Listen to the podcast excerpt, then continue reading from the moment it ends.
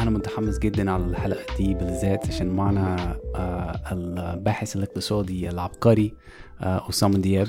آه، وأنا عايز أقول قبل البودكاست أصلا أنا fan كبير جدا للبودكاست بتاعه اسمه يد خفية. بودكاست اقتصادي اللي أسامة بيقدمه. حاجة يعني فظيعة. أنا- إحنا هنحط ال link في تحت في ال description فلو حد عايز يخش على البودكاست أنا بنصحكم يعني شوف البودكاست لو ليك في الاقتصاد وحتى لو لأ يعني هت هتتعلم كتير قوي. أسامة قبل ب... قبل ما إحنا نبتدي تقدم نفسك إزاي يعني؟ طيب أول حاجة شكرا إريك شكرا اروى على الاستضافة. أنا كمان متابع يعني جيد للبودكاست بتاعكم بقدم نفسي إزاي؟ يعني أنا باحث ومحاضر فأنا باحث بشكل أساسي في الحقوق الاقتصادية والتنمية آه، وكمان محاضر في التنمية محاضر موسمي الحقيقة في التنمية وكمان في التاريخ آه، الشرق الأوسط آه، في جامعة كيو لوفن آه، في بلجيكا. ومتحمس جدا إن أنا معاكم النهارده. آه ممكن نبتدي بسؤال عام جدا وشويه يعني إحنا طبعا بنقرب على قرض جديد مم. فأعتقد إحنا المفروض يعني نقيس يعني إيه اللي حصل بتاع البرنامج القديم. وأنا عارف يعني كتبت ورقة عن موضوع الفرق ما بين الخطاب مم. واللي بيحصل على الأرض يعني ممارسات يعني. ال IMF والتاثير على الأرض فيعني إيه أكبر وأكتر فجوة ما بين الخطاب وال يعني السياسات نفسهم والتأثير على ال- الأرض واللي حصل من 2016 لحد دلوقتي. طيب خلينا ناخد خلفية كده تاريخية عن صندوق النقد الدولي وهو صندوق النقد الدولي بيفكر إزاي وكده. يعني وطبعا مش هنرجع للحظات التأسيس لأن لحظات الت... يعني مش عايزين نرجع قوي في التاريخ عشان يعني بس الجزء اللي أنا مهتم بيه آه، اللي هو بدايات النيوليبرالية للصندوق النقد الدولي. في الثمانينات ظهر حاجة اسمها إجماع واشنطن. أو الواشنطن كونسنسس وده تقريبا كان ال ال ال ال يعني المبادئ الرئيسية فيه أو في هذا الإجماع يعني. وهو إجماع بين قوسين طبعا إن هو يعني هو يعني ده جزء كمان من الخطاب فكرة إن ده كأن حاجة كل الناس موافقة عليها. فمسمينه consensus بس هو طبعا ما كانش consensus يعني كان في طول الوقت اعتراضات عليه. لكن هو كان في المبادئ هو في مبادئ عشرة الإجماع واشنطن ده وهو المبادئ العشرة الرئيسية بتاع يعني ما نعرفه النهارده بالنيوليبرالية اللي هو deregulation اللي هو يعني آه، دايما بتعب في ترجمة deregulation دي اللي هو فك التنظيم يعني أو أو نزع التنظيم عن الأسواق إن الدولة ما يبقاش ليها دور في تنظيم ال ال الاقتصاد. آه، التجارة الحرة آه، ال- ال- تحرير أسعار الصرف اللي هي كل الحاجات اللي بيعملها صندوق النقد الدولي اللي, اللي كمان بنربطها دايما بال- بالسياسات النيوليبرالية. والسياسي السياسات دي جاي من من من إيه أصلا؟ يعني من ميلتون فريدمان من, من المدرسة دي يعني إيه طبعاً. نابع من إيه أصلا؟ طبعا ليها جذور بقى يعني ليها جذور تاريخية كتير. من أول يمكن المدرسة الكلاسيكية في الاقتصاد المدرسة الكلاسيكية في الاقتصاد دي اللي هي أهم رموزها هم آدم سميث وديفيد ريكاردو. آه، كانوا بيقولوا إن التجارة الحرة بتزيد من ثروة الأمم لأن الناس بتتخصص بتت... لا مش بتتخصص الناس بتتخصص في آه، أو الدول يعني الدول والمجتمعات بتتخصص في اللي هي شاطرة فيه جدا. فلو في بلد مثلا عندها بتزرع قطن كويس قوي عشان مناخها وتربتها مناسبة لزراعة القطن وفي دولة تانية بت بت بت بتنتج غزل ونسيج بتصنع غزل ونسيج عشان هم شاطرين جدا في التكنولوجيا فملهاش لازمة إن إحنا ننتج غزل ونسيج في الدولة اللي بتزرع قطن وملهاش لازمة إن إحنا نزرع قطن في الدولة اللي بتنتج غزل ونسيج وكل واحد يتخصص ونتبادل بقى تجاريا. نقلل الجمارك خالص ما يبقاش فيه جمارك ونتبادل تجاريا وبالتالي ثروة العالم تزيد. دي كانت حلولي آه يعني طبعا اللي هو فيلم كرتون شوية بصراحة اللي هو عالم بسيط حاجة قوي. جميلة يعني صراحة. وديفيد ريكاردو آه كمان في كان عنده حاجة اسمها الميزة التنافسية. آه لا الميزة المقارنة آسف اللي هو comparative advantage هو زود حتى على آدم سميث في فكرة ال comparative advantage بس هو يعني بدون الخوض في تفاصيل تقنية كبيرة هو كانت وجهة نظر يعني المثال اللي كان بيضربه كان ما بين إنجلترا والبرتغال. يعني هو خلق عالم بسيط جدا ما فيهوش غير إنجلترا والبرتغال والبرتغال لا تنتج غير النبيت وإنجلترا لا تنتج غير ال textile بس حتى هو كان إنجليزي ديفيد ريكاردو. ف... فيعني فهو كان يعني إدى لإنجلترا ال... ال... ال... المنتج المصنع اللي فيه قيمة مضافة عالية جدا وإدى للبرتغال المنتج اللي هو طبعا النبيت مصنع لحد ما بس هو برضو مش مش يعني هو مش primary commodity بس هو ال added value فيه آه، مش عالية جدا. يعني قصدي تحويل العنب ل wine في الاقتصاد ده ما يعتبرش آه، مرحلة مش بتعمل متطورة. كمبيوتر يعني. مش بتعمل كمبيوتر. بالظبط بالظبط. آه، وطبعا وقتها ما كانش فيه كمبيوترات فكان أكثر أكثر حاجة تطورا وأكثر حاجة فيها قيمة مضافة هي تقريبا صناعة ال- النسيج فيعني فهو ده كمان بيبين الانحياز الأيديولوجي شوية. بعد كده جه ال neo كلاسيكيين آدم سميث وديفيد ريكاردو كان عندهم عيب صغير. إن هم كانوا مقتنعين يعني عيب صغير بالنسبة للراسماليه كمان ما إن هم بيشو بيتشافوا إن هم الآباء المؤسسين للفكر الرأسمالي الحديث لكن الرأسمالية ما سمحتهمش على ش... يعني مكون صغير جدا في شغلهم إن هم كانوا شايفين إن قيمة السلع بتيجي من العمل. Okay. إن هو السلعه الغالية هي غالية عشان آه، فيها مكون آه، labor عالي والسلعه الرخيصه رخيصة عشان فيها مكون labor قليل. فده طبعا إدى شوية قيمة معنوية لفكرة العمل والعمال وكده. في حين إن إحنا عايزين القيمة المعنوية تبقى كلها عند الرأسمالي عند ال- المصنع عند المنتج. فال neo كلاسيكيين اللي إحنا بنسميهم بالمدرسة ال neo كلاسيكيه أضافوا على الكلاسيكيين يعني هم طبعا مؤمنين جدا بحرية التجارة لكن آه، ابتدوا يطوروا ده اللي يفرقهم عن الكلاسيكيين. ابتدوا يطوروا آه، نظرية تانية للقيمة. نظرية تانية للقيمة بتشوف إن هو الطلب وال utility ال utility marginal utility يعني أي حد درس اقتصاد في الجامعة غالبا خد فكرة ال marginal utility وكده. فهو ده اللي بيفرق neo كلاسيكي فطبعا هو ده دي جذور الفكرة. وطبعا آه، يعني في القرن العشرين في بداية القرن العشرين كانت الفكر النيوكلاسيكي مسيطر جدا لحد الحرب العالمية الثانية وظهر الفكر الكينزي اللي هو بيشوف إن الأسواق ما بتصححش نفسها تلقائيا وإن لازم الدولة تتدخل. وده طبعا يعني آه، كان بسبب ال Great Depression اللي حصل في أمريكا سنة 1929 آه، أفقد الناس الإيمان آه، بآلية السوق الحر كآلية منظمة آه، لذاتها وخلت الناس يعني تبتدي تقول لا الدولة لازم تتدخل لازم نعمل minimum wage لازم الدولة ت stimulate the economy بسياسات توسعية نقدية وكده. الفكر الكينزي فضل مسيطر من سنة 45 من بعد الحرب العالمية الثانية لحد نص السبعينات تقريبا. وساعتها حصل comeback للفكر ال- ال- ال neo كلاسيكي في زي ما انت قلت يا اريك في في ناس زي ميلتون فريدمان وكده. كانت أول تجربة طبعا تجربة بينوشيه في تشيلي. كانت هي المعمل الأولي يعني. والصندوق النقد الدولي كان موجود في تشيلي ساعتها صح؟ آه طبعا كان موجود كان موجود وميلتون فريدمان كان كان مستشار الاقتصادي لبينوشيه آه، شخصيا يعني. فقصدي ال ال ال كل ال يعني كل ال ال neo ليبراليين بتوع وقتها أو ال neo كلاسيكيين يمكن مصطلح neo ليبراليه ما كانش انتشر قوي وقتها لكن كلهم طبعا كانوا انفولفد في التجربة التشيلية بتاعت الفترة دي.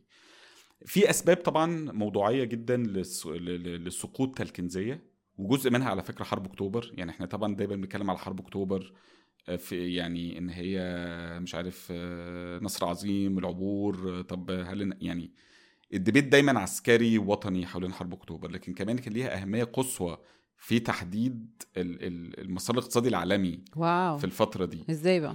ال oil crisis الأزمة النفط اللي حصلت طبعا سلاح المقاطعة كلنا برضو خدناه في المدرسة إن الدول العربية عشان تدعم مصر منعت ال ال ال البترول النفط عن أي حد بيدعم إسرائيل وكده. طبعا ده جزء منه يعني ممكن نعتبره صحيح لكن جزء منه كمان إن هي استفادت جدا دول الخليج مثلا العربية استفادت جدا من المسألة دي لأن سعر النفط تضاعف تقريبا أربع مرات في الفترة دي. فده عمل أزمة يعني إحنا دلوقتي بنقول إن سعر النفط مثلا في أزمة أوكرانيا اللي موجودة دلوقتي تضاعف مثلا مش عارف يعني مش تضاعف زاد 10% 20% والناس مرعوبة. فساعتها اتكوادروبلد يعني زاد أربع أضعاف في حاجة مثلا في خلال أسابيع. فده طبعا عمل شوك جامدة جدا في الاقتصاد العالمي وأدى لحاجة اسمها ركود الركود التضخمي أو stagflation ال stagflation ده دمر الكينزية لأن هي الكينزية بتبص على إن في cycle في boom and في bust فلما بيبقى في bust الأسعار بتقل والبطالة بتزيد. في recession فالأسعار بتقل إن الناس ما بتشتريش والبطالة بتزيد. فالحكومة ساعتها هت stimulate وال inflation بتبقى قليلة برضو الاسعار بتقل. فالحكومة ساعتها هت stimulate the economy عن طريق إن هي تضخ فلوس تعمل مشاريع ترفع يعني في حزمة من حزم التحفيز. فساعتها الاقتصاد هيرجع ينتعش تاني. وفي فترات ال boom it needs to cool down the economy عن طريق مثلا هي ترفع سعر الفايدة فال ال- فال inflation تقل. مش عارف إيه. المشكلة بقى لما بيبقى في stagflation لما بيبقى في ركود وتضخم في نفس الوقت وده اللي عملته حرب أكتوبر إن إحنا على افتراض إن إحنا مثلا عملنا stimulus ما هو في تضخم فالتضخم هيزيد even more طب على افتراض إن في آه عملنا austerity عملنا تقشف فال unemployment وال recession وال stagnation يعني هو البطالة وال هتزيد مم. هتزيد وده مش بعيد عن حالة مصر دلوقتي صح؟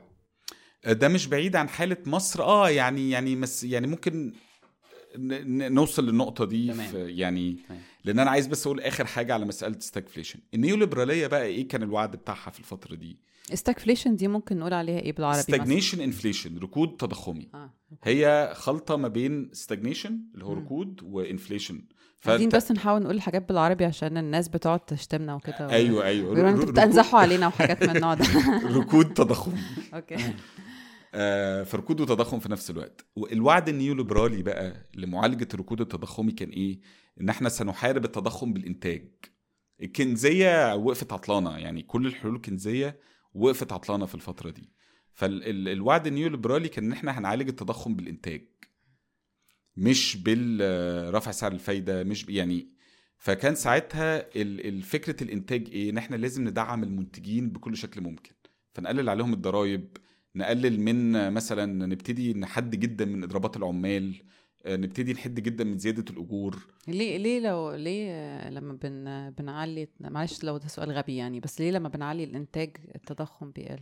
ما هو الت- التضخم بي بينتج عن إيه؟ إن هو في طلب كتير جدا على عرض قليل. يعني الطلب أعلى من العرض فاهم قصدي؟ okay، يعني في okay. في 100 واحد عايز يشتري آه، ك- آه، Apple computers بس في 50 Apple كمبيوتر بس في السوق. okay. فاللي عنده Apple كمبيوتر عنده آه، can can increase its price يعني ممكن يزود سعره. آه، بس لو زودنا خلينا إن في 200 آه، كمبيوتر والطلب 100 فساعتها ال power is with the consumer يعني القوة عند المستهلك آه. فالأسعار. بتقل. فهو دي كانت فكرة ريجان الفكرة بتاعت ريجان. طبعا رموز السياسة النيوليبرالية هم كانوا آه، تاتشر في إنجلترا بينوشيه في تشيلي ريجن في أمريكا كانت مرحلة صعود آه، كبيرة. رجوعا بقى للإجماع واشنطن. فإجماع واشنطن كان هو معبر جدا عن الحالة دي اللي هي الدولة لازم تطلع من تنظيم السوق ومن تحفيز الاقتصاد وفي نفس الوقت لازم ندلع المنتجين بأكبر شكل ممكن بإن إحنا نقلل الضرائب ونقلل الجمارك ونقلل الأجور. ويعني الحالة اللي هي إحنا بنسميها النهارده نيوليبرالية. كان كمان مفيش أي كلام على محاربة الفقر مثلا آه، في الفترة دي. لأن لأن محاربة الفقر كانت بتتشاف إن هي هتحصل بشكل تلقائي لو الاقتصاد نما trickle down كده. آه trickle down اللي هو بالظبط نظرية تساقط الثمار اللي هي trickle down economics ان هو بس الاقتصاد لو نما حجم الكيكة لو كبر كل الناس هتستفيد بما فيهم الفقراء فبالتالي الفقر هيقل الفكرة في التسعينات بقى ظهر حاجة اسمها post Washington consensus اللي هو إج... يعني آه، إجماع لا مش ما بعد واشنطن يعني ما بعد إجماع واشنطن. آه، ده كان ابتدى يركز بقى شوية على ال poverty alleviation محاربة الفقر ابتدى يركز شوية على فكرة حاجات ليها علاقة بالحوكمة آه، محاربة الفساد آه، الكلام ده كله ما كانش موجود زمان. يعني كان فكرة اللي هو مش مهم مش مهم أصلا مسألة الحوكمة دي لأن إحنا مش عايزين الدولة تتدخل أصلا. يعني إيه حوكمة؟ governance. مم. اللي هو يعني ال good governance الحوكمة الرشيدة. اللي هو التدخل الحكومي يعني. آه إن الدولة تبقى ما فيهاش فساد. آه. إن الدولة تبقى كده بت بت عندها كده احترام لل... للتعاقدات. آه rule of law سياده القانون يبقى عندها احترام للتعاقدات يبقى عندها نظام قضائي كويس آه وكفء تكون ما بتأممش تكون ما بت... يعني ما فيهاش رشاوي كتير ما فيهاش آه محسوبية ما فيهاش كروني. كابيتاليزم كده يعني آه. فده كان التركيز ساعتها وكان بيتشاف إن الحوكمة الرشيدة هي اللي هتقلل من ال- الفقر وكده إن هو مش لازم الدولة تقوم بأي دور توزيعي في الاقتصاد آه، بعد ما اثبتنا ان السوق الحر ما بيقللش الفقر قوي وما بي وال- والتساقط الثمار ما بيحصلش بالشكل الناس كانت كانت متوقعاه يعني. آه، الفكرة بقى ان هو سنة 2008 جت الأزمة المالية الكبرى وهو فعلا التاريخ يعني فيه تشابهات كبيرة جدا ما بين اللي حصل في 2008 واللي حصل سنة 1929 اللي هو الناس فقدت إيمانها برضو بقدرة المشروع النيوليبرالي على ان يعني على الاستمرار هل هو مستدام ولا لأ؟ هل يمكن الاستمرار ولا لأ؟ أو هل وفى بوعوده ولا لأ؟ في إن الاقتصاد هينمو ومش عارف إيه وكده. دي بقى المرحلة اللي حصل فيها تغير خطابي كبير عن صندوق النقد الدولي. لأن هو طبعا ال ال الإجماع واشنطن وما بعد إجماع واشنطن هم في الآخر متفقين على نفس المبادئ. هو بس ابتدوا يعني تغير بسيط جدا.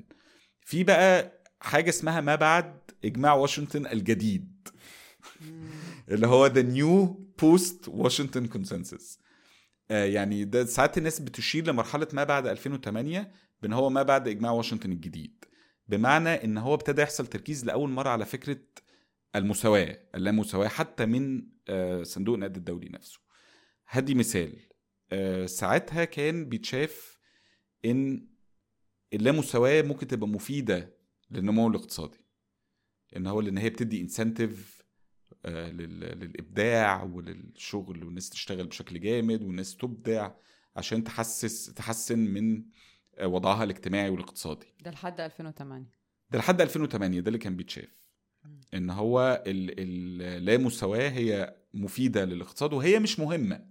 يعني هم كانوا بيفكروا اللي هو بقى ما بعد آه، اجتماع إجماع واشنطن كانوا بيفكروا هو ليه المهم اللامساواه تقل طالما الفقراء بيتحسن حالهم.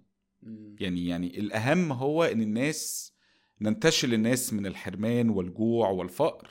ومش مهم إيه اللي بيحصل عند الأغنياء يعني هو أنتوا ليه شايفين إن إن إن في مشكلة؟ يعني لو ثروة الأغنياء زادت ب 10% مثلا وثروة الفقراء أو يعني دخل الفقراء مثلا زاد بنسبة 5% فاللا مساواه زادت لكن الفقر قل في نفس الوقت. فليه ده؟ وده ده كان وجهة النظر ساعتها إن هم كانوا شايفينه شيء كويس. ظهرت بعد 2008 حاجة اسمها فقر متعدد الأبعاد وظهرت حاجة كمان آه، يعني كان ستيجليتز الحقيقة من ال... من الاقتصاد الشائع يعني أو اللي هو ما يسمى بالاقتصاد ال mainstream كان ستيجلتز من الناس آه، اللي ابتدت تتكلم شوية على فكرة إن اللامساواة بتأثر على النمو. المنطق بتاعها بسيط شوية بس أنا مش عايز برضو أخو... لو خدت زيادة في الفنيات قولوا لي بس هو لا this is interesting. هو ال- الفكرة ليه ليه اللامساواه بتأثر على النمو الاقتصادي؟ لأن لو أنا معايا مثلا مليار جنيه وزعتهم على ناس لو وزعتهم على أغنياء هيحوشوا تلات أرباعهم. صح. لأن هم ما عندهمش في حاجة اسمها ال- الميل إلى الادخار معدل الميل للادخار ومعدل الميل للإنفاق. فكل ما الدخل يقل كل ما يزيد معدل الميل للإنفاق فكل جنيه جديد بيزيد على دخل الفقراء مثلا. ده- بالظبط جزء أكبر منه هيتصرف وجزء أقل منه هيتدخر. والعكس مع الناس اللي معاها فلوس لأن هو اوريدي هم كل حاجاتهم الأساسية وكمان اللي فوق الأساسية آه، متغطية. فهم they tend they have a pro- pro- propensity to save. عندهم ميل للادخار فبالتالي الفلوس دي بتبقى عطلانة مش عارف إيه كده. في نفس الوقت كمان حصل تركيز في الفترة دي على إن الفقر هو مسألة متعددة الأبعاد. اللي هو ال- فكرة إن حد مثلا لو بيعمل دولار 24 سنت فيبقى فقير ولو حد بيعمل دولار 26 سنت يبقى فقير. دي فكرة طبعا لسه موجودة على فكرة ولسه سائدة ولسه حسابات الفقر فيها خط كده اعتباطي جدا. اللي قبله فقير واللي بعده مش فقير. آه بس ابتدى يبقى فيه إدراك متزايد لإن فكرة إن الفقر دي شيء متعدد الأبعاد. آه بيخش فيه بقى عوامل كتير ليها علاقة بال ال... ال... وكمان بس الأهم يعني حدثنا إن هو بيخش فيه كمان عامل البرسبشن عامل الإدراك. إن هو كمان عشان كده مسألة اللامساواه مهمة. اللي هو لأن أنا لو في مجتمع مثلا كله فقراء يعني ما هو الفقير ده فقير نسبة إلى شيء. والغني هو غني نسبة إلى شيء. هو لو أنا في مجتمع كله أغنياء بين قوسين آه، مش هيبقى فيه أصلا فكرة ال- الغني دي مش تبقى موجودة. يعني آه، لمجتمع يعني فهو ابتدى يبقى فيه إدراك إن هو الفقر ده وال- والثراء مفهوم نسبي وإن هو معتمد على الإدراك.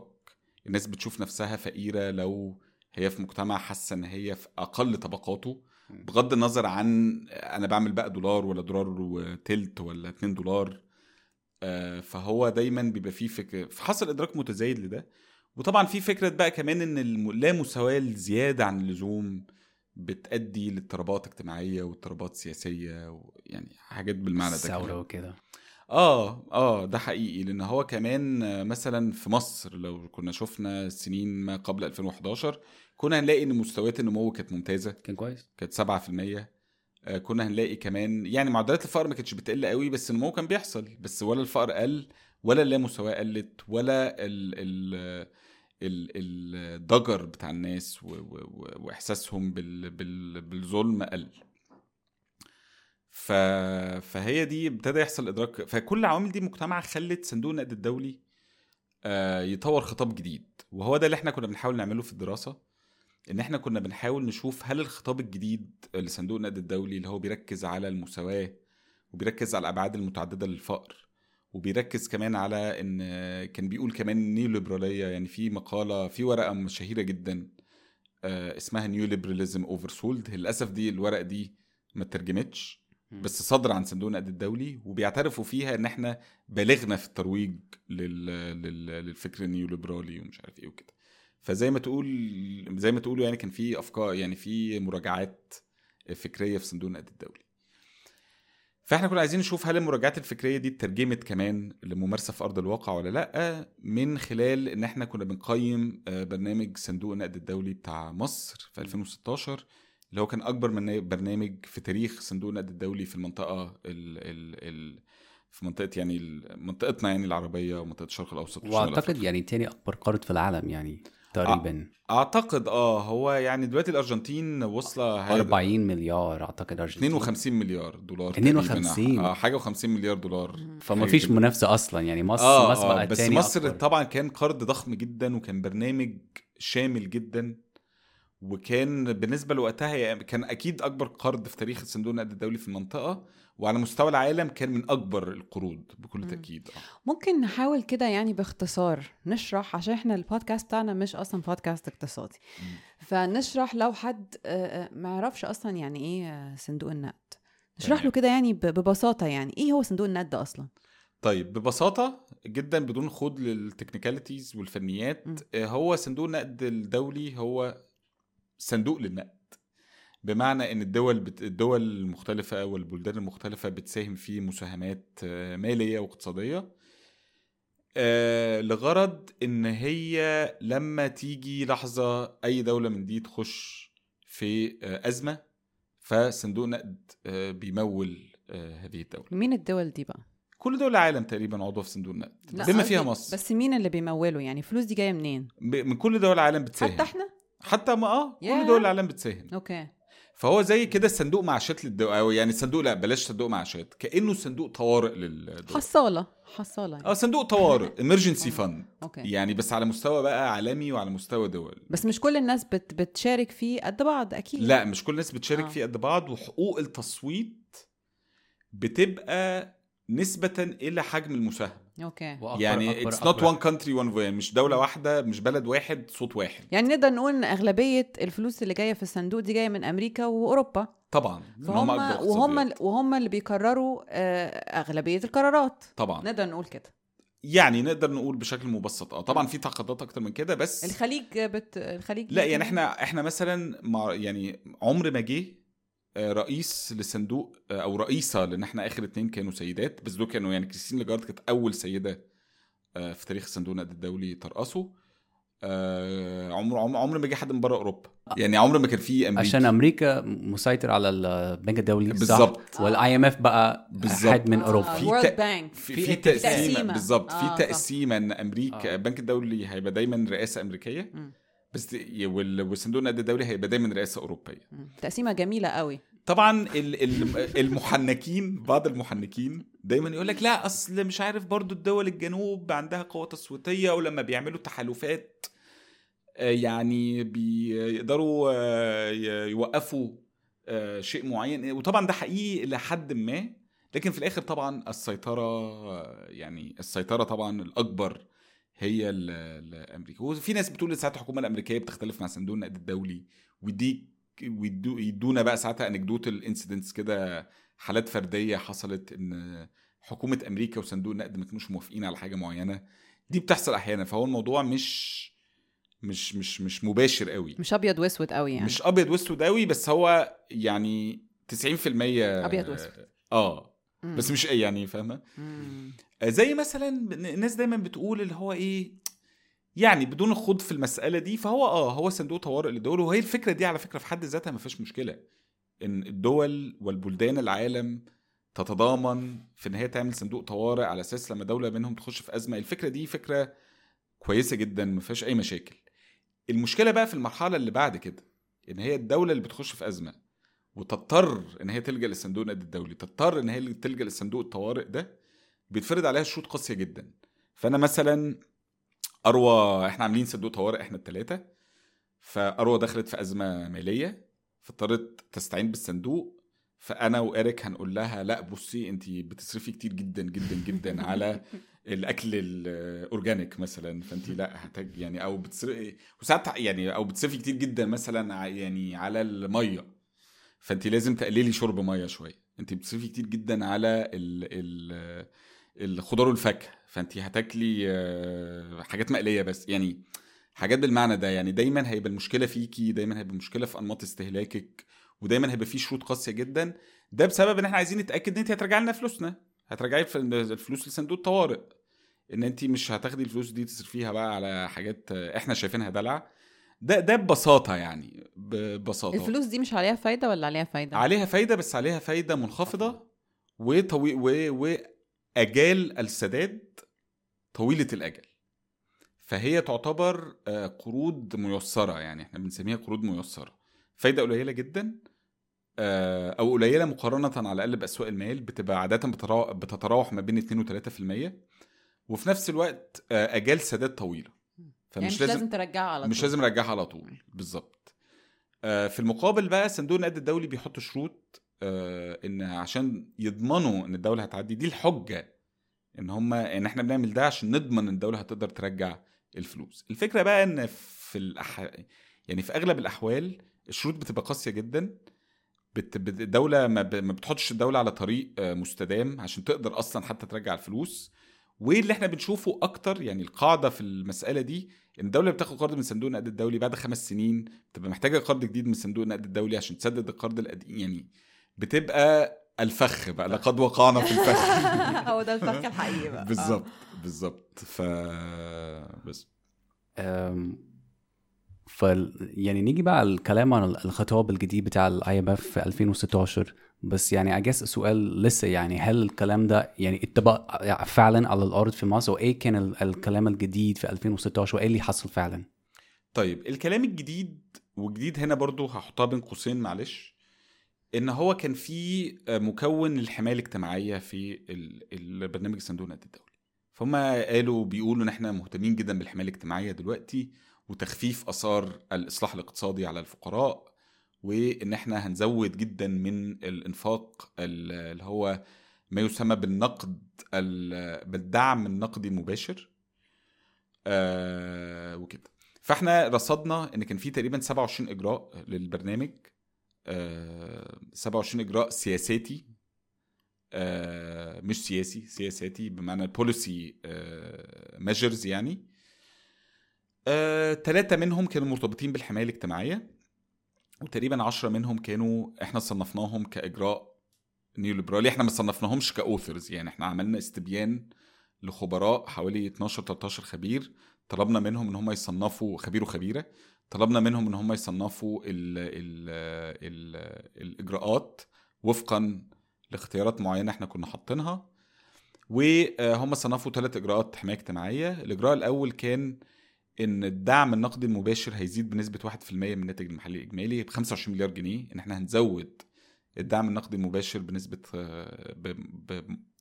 بمعدل 25 مليار جنيه في 2016 وهننشئ حضانات. ونعمل مواصلات آمنة للنساء عشان نشجعهم على إن هم يخشوا سوق العمل والإجراء الثالث ما كانش إجراء أنفاق لكن كان إجراء على مستوى الإيرادات إن الحكومة إن إجراء كان عن فرض ضريبة أرباح رأسمالية على أرباح البورصة فدي ال- الخبراء اللي تم استطلاعهم في في في الدراسة حسوا إن ده إجراء تقدمي لإن هو آه، يعني ضريبة بتستهدف بالأساس الأغنياء والمستثمرين وإن هو ممكن يتم إنفاق الفلوس دي على الدعم الاجتماعي فبالتالي اعتبروها آه، إجراء للحماية الاجتماعية.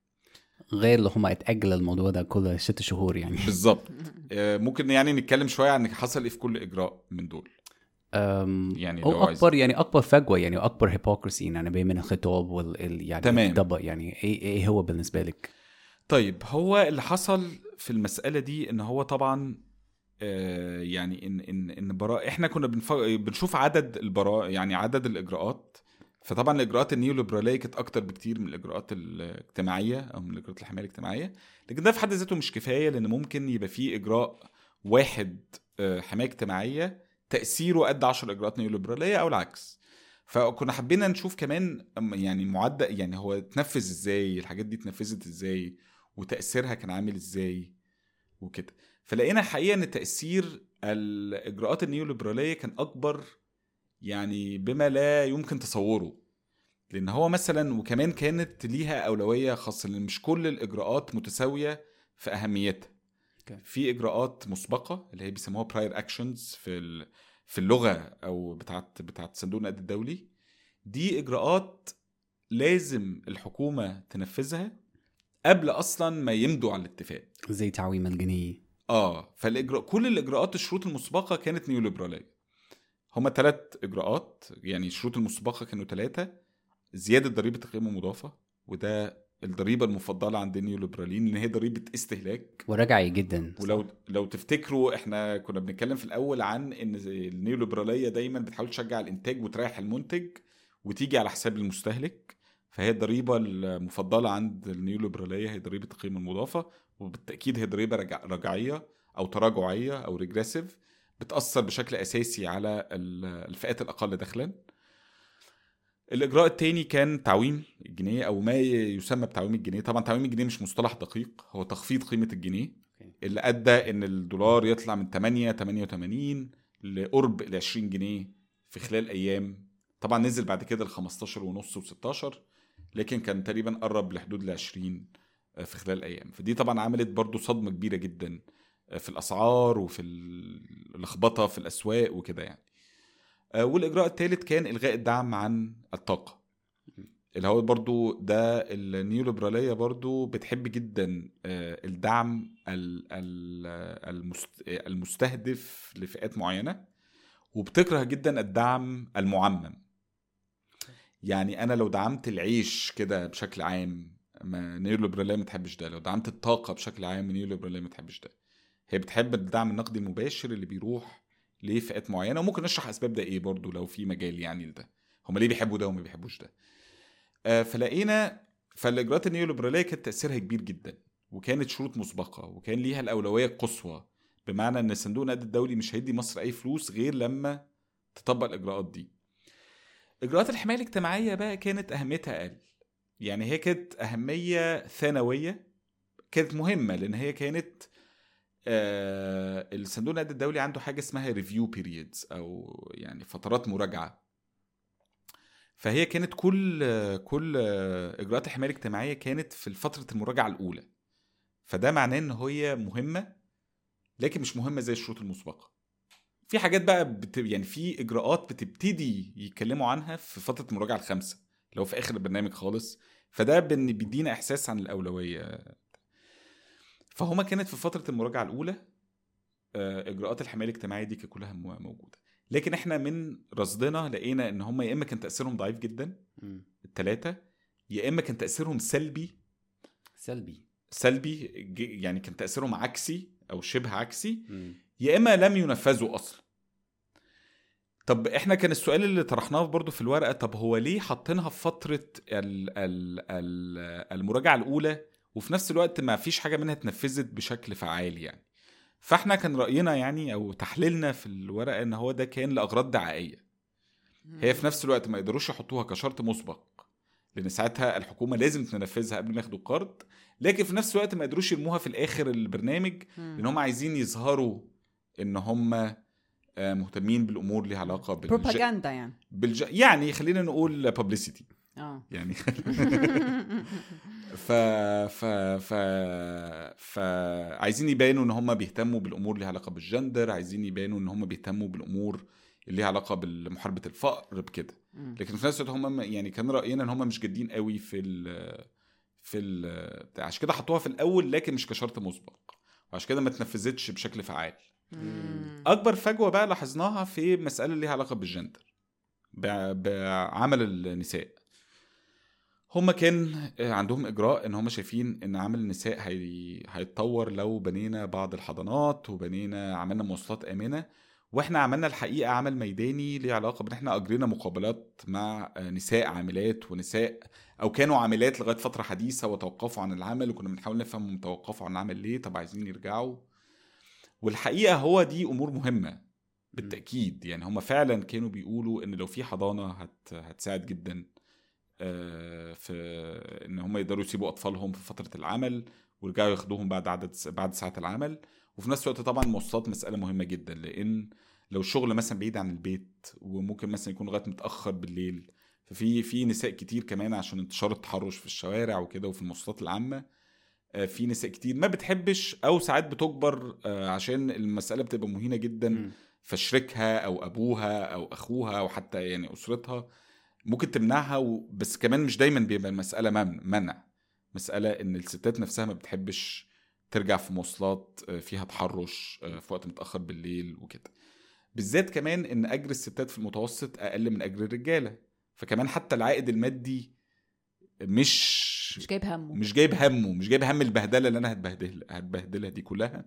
فدي كمان بتخلينا نتكلم عن الفجوه في الأجور. الفجوه في الأجور كمان آه، بت لما بصينا بقى على تأثير صندوق النقد الدولي على مسألة مثلا عمل النساء دي لقينا إن معدل مش مشاركة النساء مش لقينا الحقيقة دي دي بيانات رسمية بيانات رسمية نشرها الحكومة المصرية والموقع البنك الدولي إن معدل مشاركة النساء في مصر انخفض بشكل حاد جدا بعد سنة 2016 بعد برنامج الإصلاح الاقتصادي من من كام لكام؟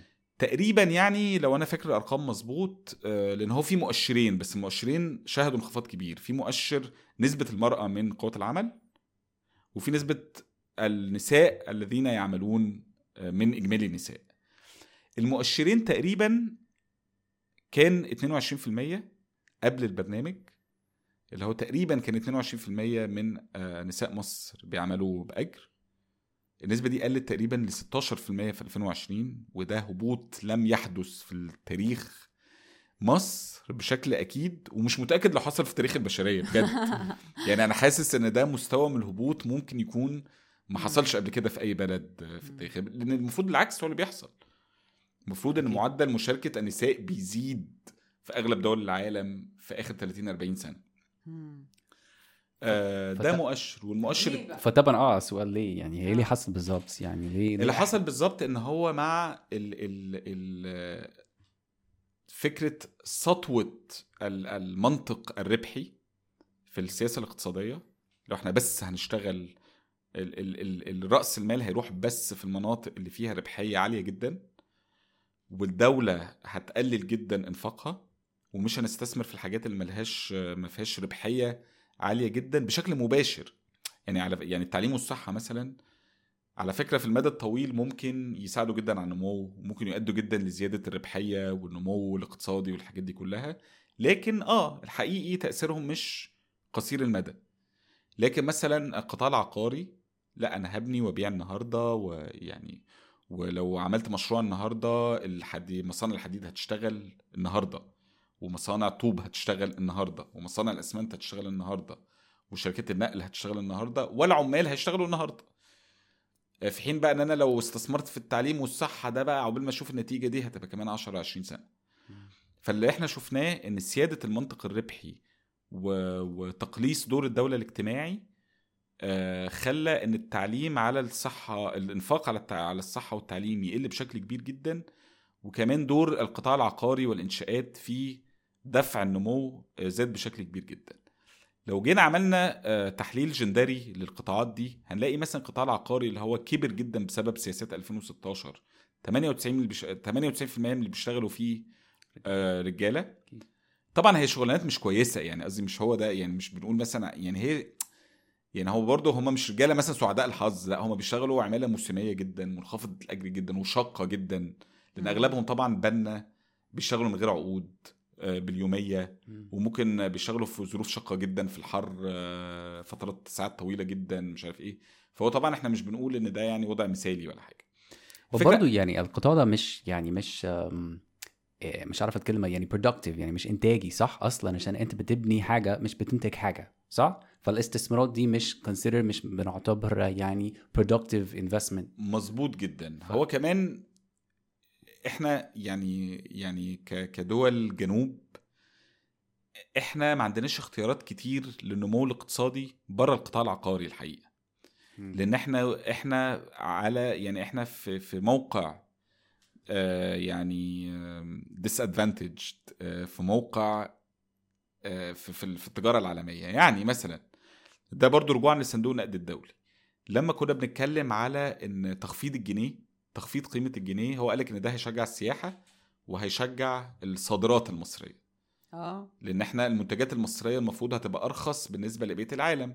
بس ما حصلش قوي يعني. اللي هو الحاجة مثلا الدولار كان بيشتري مثلا كيلو برتقال مصري فدلوقتي كيلو برتقال مصري هيبقى ده الوعد دولار. اللي إحنا توعدناه ده ال- ده آه. من ده من الوعود التي التي لم. تتحقق من قائمة الوعود الطويلة جدا التي لم تتحقق. طب هو ليه ما تحققش؟ آه ليه بقى؟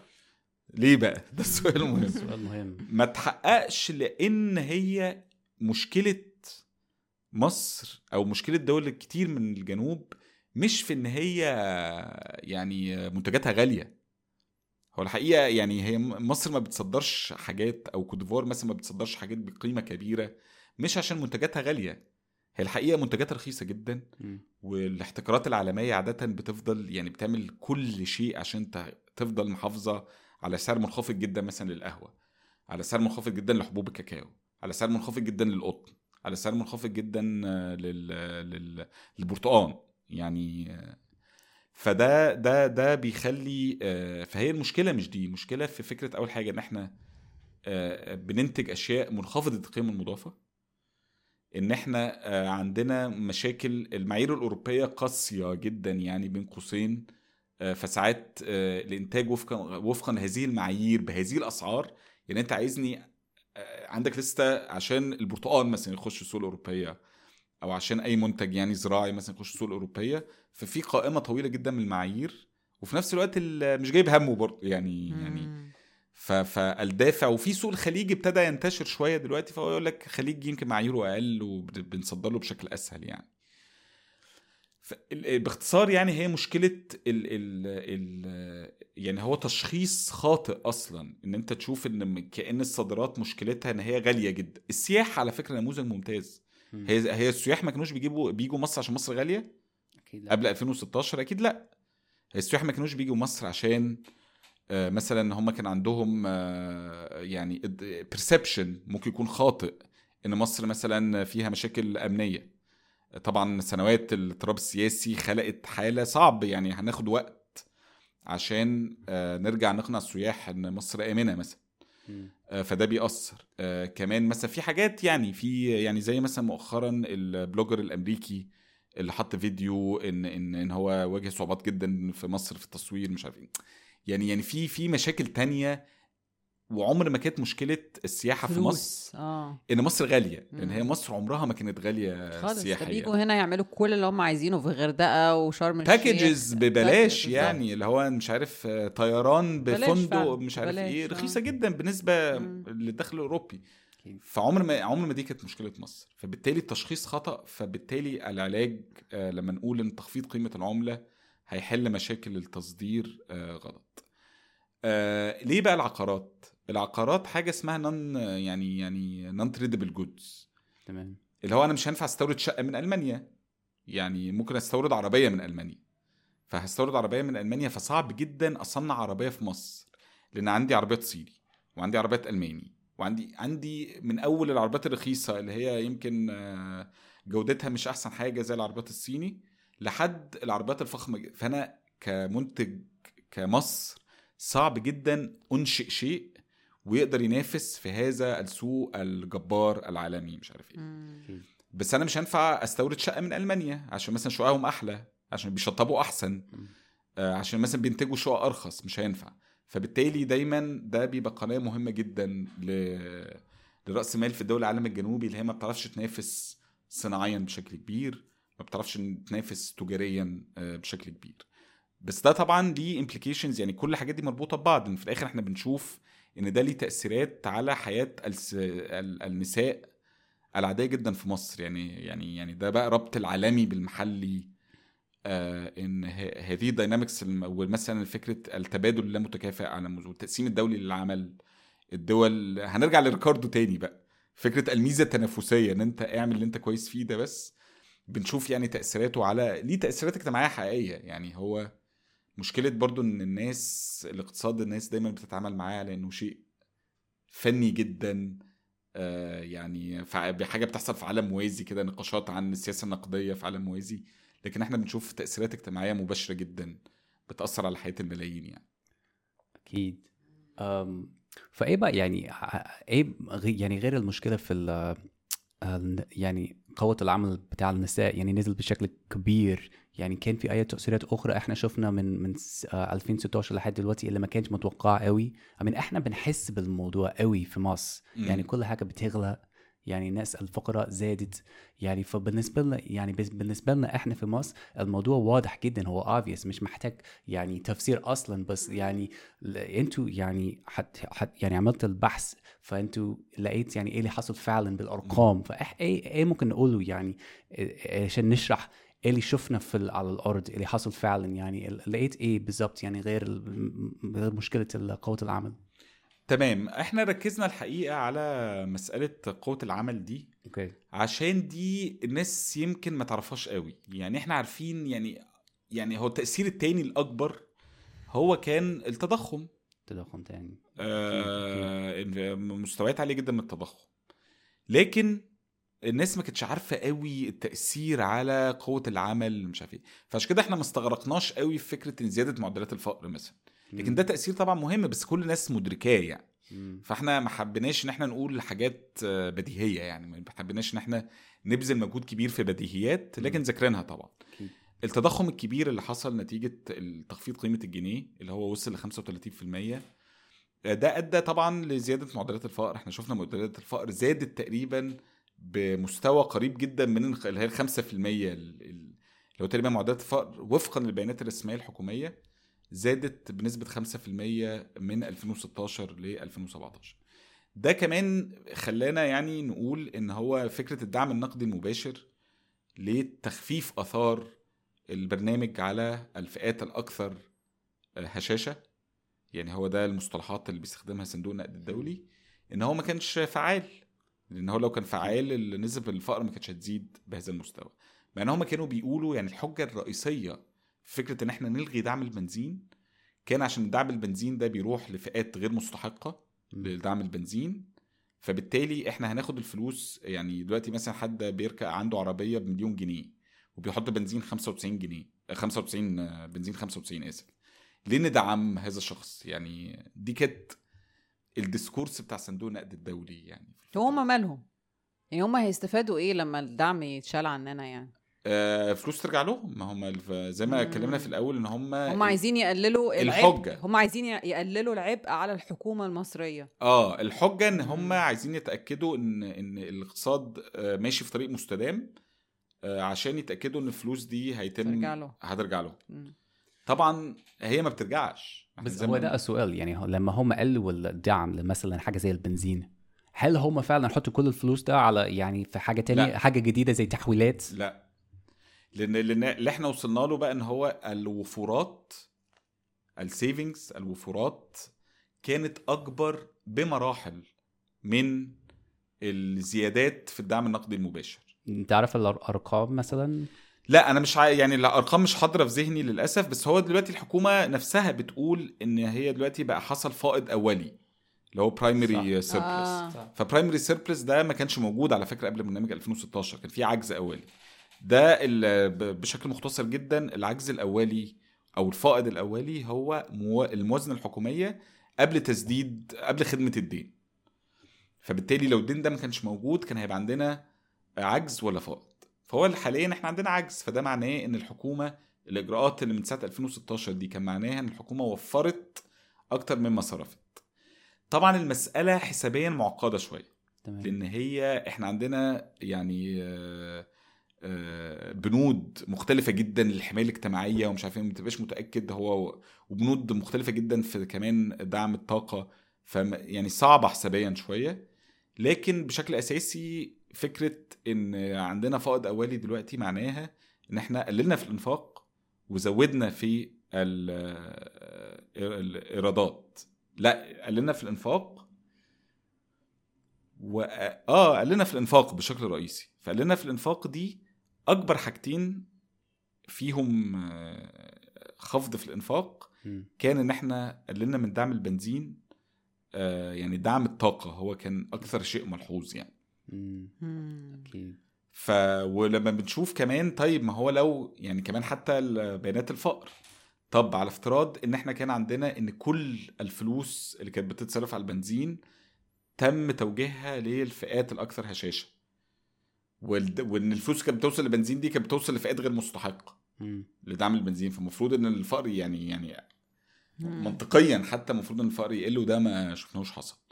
فيعني كل المؤشرات آه، بتشير إلى إن الحكومة وفرت من إلغاء الدعم المعمم أكتر بكتير مما أنفقت على الدعم المستهدف مم. مم. كان عندي كان عندي سؤال بخصوص التصدير أيوة. أم، أه، هل إحنا أصلا من حقنا إن إحنا نصدر بقى حاجات أه، أه، قيمة مضافة يعني يعني لسه في كيكة مم. واللي فيها لسه مكان وإحنا من حقنا إن إحنا نبدأ نعمل ده من غير ما حد يجي وي وي وي وي وي ويتخانق معانا عشان إحنا بنهدد آه، مكانه يعني ولا خلاص هي التورتة اتقسمت يعني مم. طيب ده ده يعني اللي انت ده سؤال عظيم وده حقيقة شاغل اهتمامي بقاله فترة إن هو هل التحول هي القدرة على التحول دي إحنا لازم نفرق ما بين حاجتين هنا إن التحول الصناعي حصل في دول كتير من العالم الجنوبي. فمثلا نموذج زي الصين وعاده الناس اللي هي آه، يعني أنا أنا أنا بستخدم أكتر شوية تحليل البنيوي في ال ال ال- التحليل الاقتصادي يعني بستخدم أكتر ابروتش بنيوي. بنيوي هنا بمعنى إيه؟ بمعنى إن هل الحكومة المصرية أو الدولة المصرية أو الدولة الكوتديفواريه أو الدولة الألمانية أو يعني بس خلينا نركز على العالم الجنوبي أكتر. هل هم قرار التنمية ده في إيدهم ولا في أشياء أكبر منهم؟ بالظبط. آه لأن طبعا الخطاب النيوليبرالي دايما بيركز إن آه دي حكومات فاسدة ولو بطلت فساد وبطلت سرقة وبطلت آه آه مش عارف إيه بتاع كل شيء هيبقى تمام. بس هل ده ونفس الخطاب ده بيقول طب ما بصوا على كوريا الجنوبية يا جماعة ما هي بقت دولة صناعية أهو. وما كانتش صناعية من 50 سنة. مم. طب ما تبصوا على الصين يا جماعة والتحول الكبير اللي حصل في الصين. طب بصوا على اليابان. آه، بصوا على سنغافورة. بصوا على كل هذه النماذج المشرقة لدول كانت آه، يعني متخلفة بين قوسين. آه، وحصل فيها تطور صناعي كبير ودلوقتي بقت دول منتجة للتكنولوجيا والقيمة المضافه عالية والكلام ده كله. فبيستخدموا ده عشان يقول يعني عشان يهدوا شوية ال ال ال الابروتش البنيوي في المسألة دي. يقول لك لأ إن يعني إن الله لا يغير بقوم ما, ما. عارفة أنت الاداء ده آه آه. إن هو انت بس انوى وإن شاء الله كله هيبقى تمام. بس البلاد اللي بتنوي. طبعا طبعا ده يعني ده حق يراد بيه باطل من وجهة نظري الحقيقة لأن هو آه في نماذج فعلا قدرت آه، تحول ده واكيد في مجال يسمح لبعض النماذج بهذا التحول.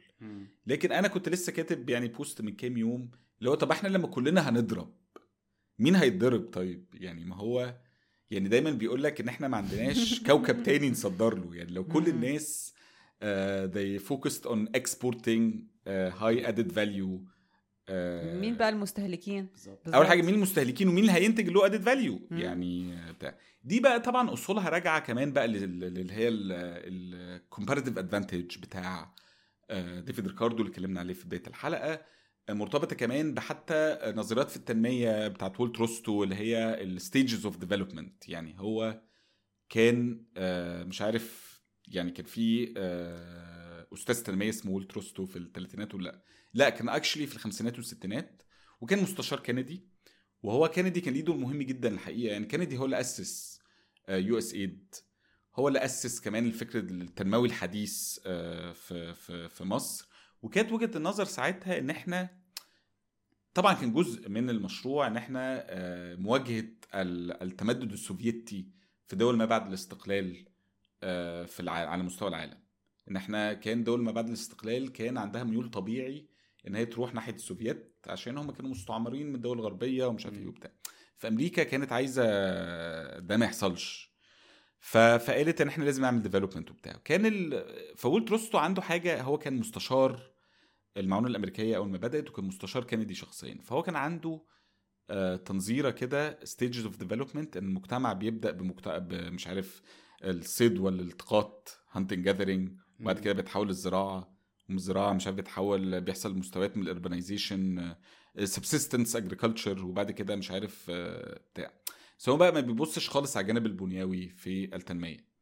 اللي هو طيب يعني ما إحنا لو عندنا comparative advantage طب أنا هصنع إزاي؟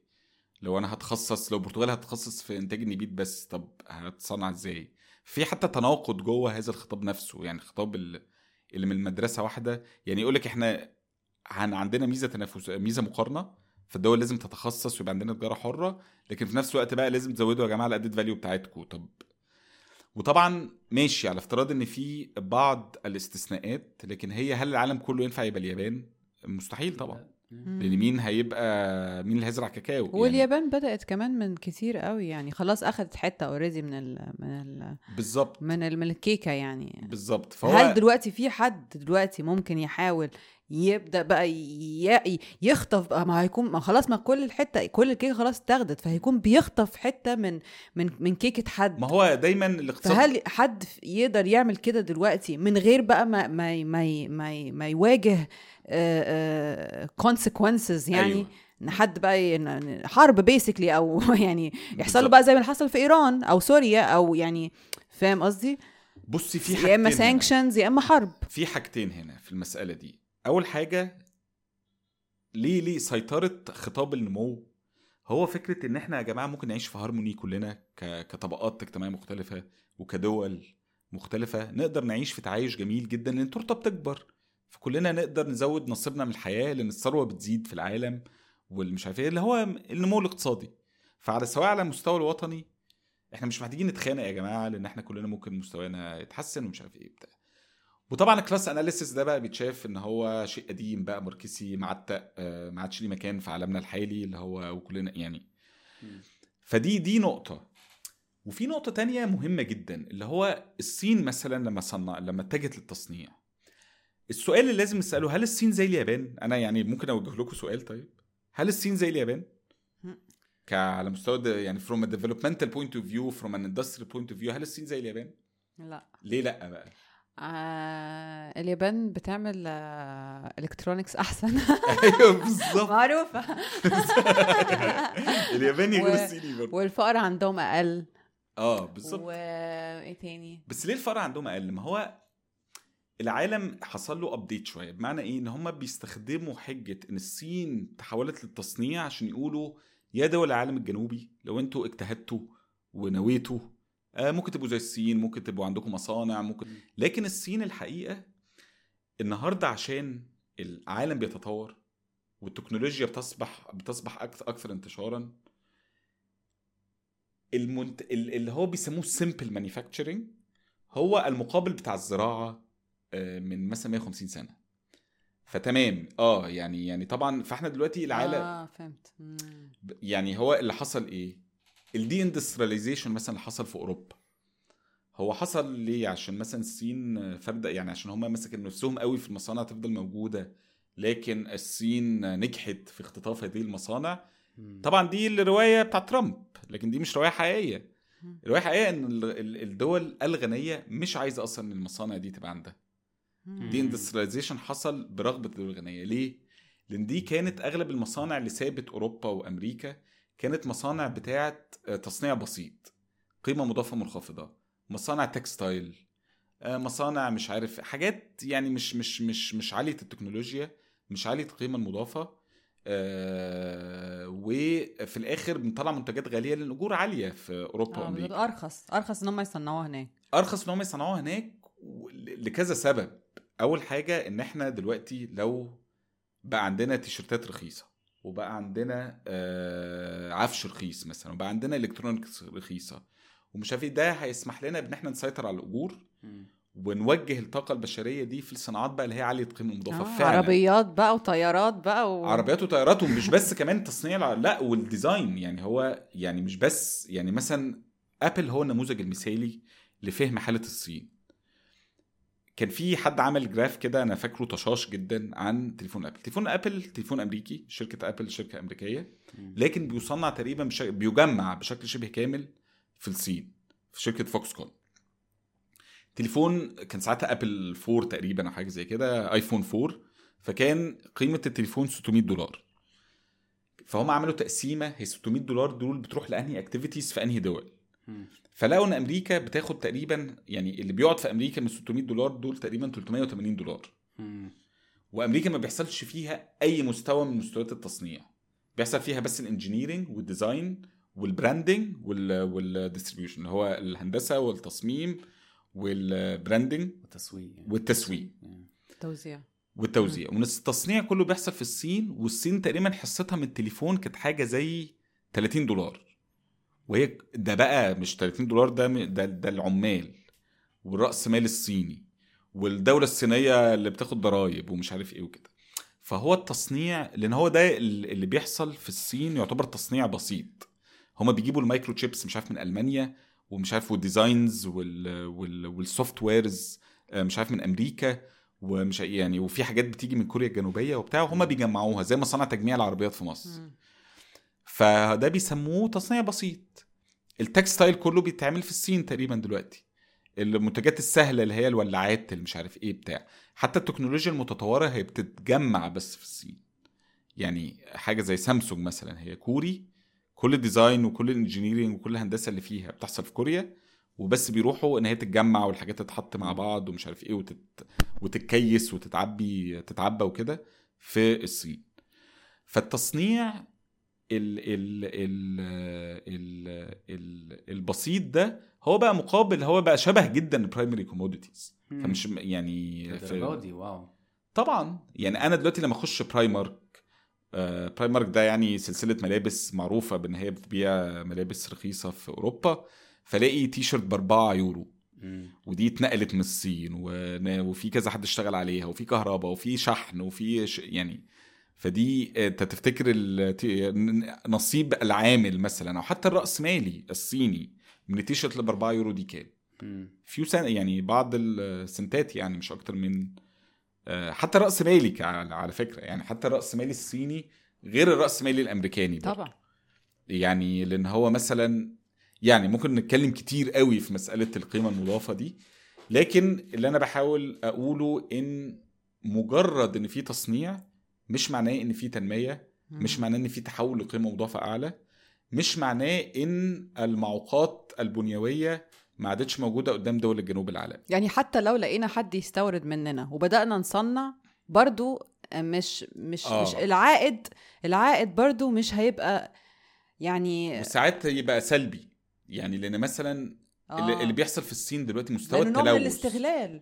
لأنه. هنلاقي المرتبات قليلة جدا يعني هو هنصدر حاجة ومرتب والتلوث. مرتبات قليلة وتلوث آه. ما هو العالم العالم عمال يقول للصين يا صين يا ملوثة يا مش عارف إيه الناس مش عارفة تتنفس ال CO2 emissions ومش عارف إيه وكده وهم أصلا اللي فاتحين المصانع دي عندها بالظبط هو مين اللي أرخص. بيستهلك آه. مين اللي بيتسبب في هذا التلوث ده. في الآخر طبعا مش بس بس هو الموضوع مرتبط جدا بالاستهلاك ال mass consumption الاستهلاك ال ال الواسع النطاق يعني اللي هو موجود. طبعا كل ما مستوى الدخل بيزيد كل ما الناس بتستهلك أكتر كل ما.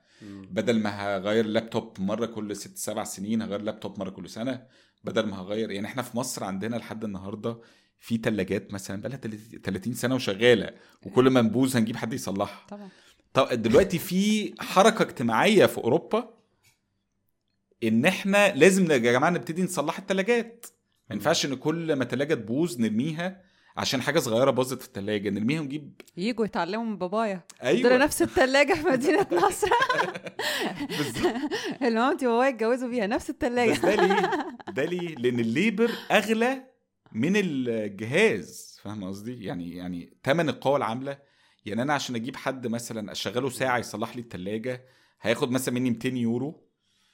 فيعني والثلاجه الجديدة مثلا ب 200 يورو برضو فأنا يعني أنت ما أجيب ثلاجه جديدة وخلاص.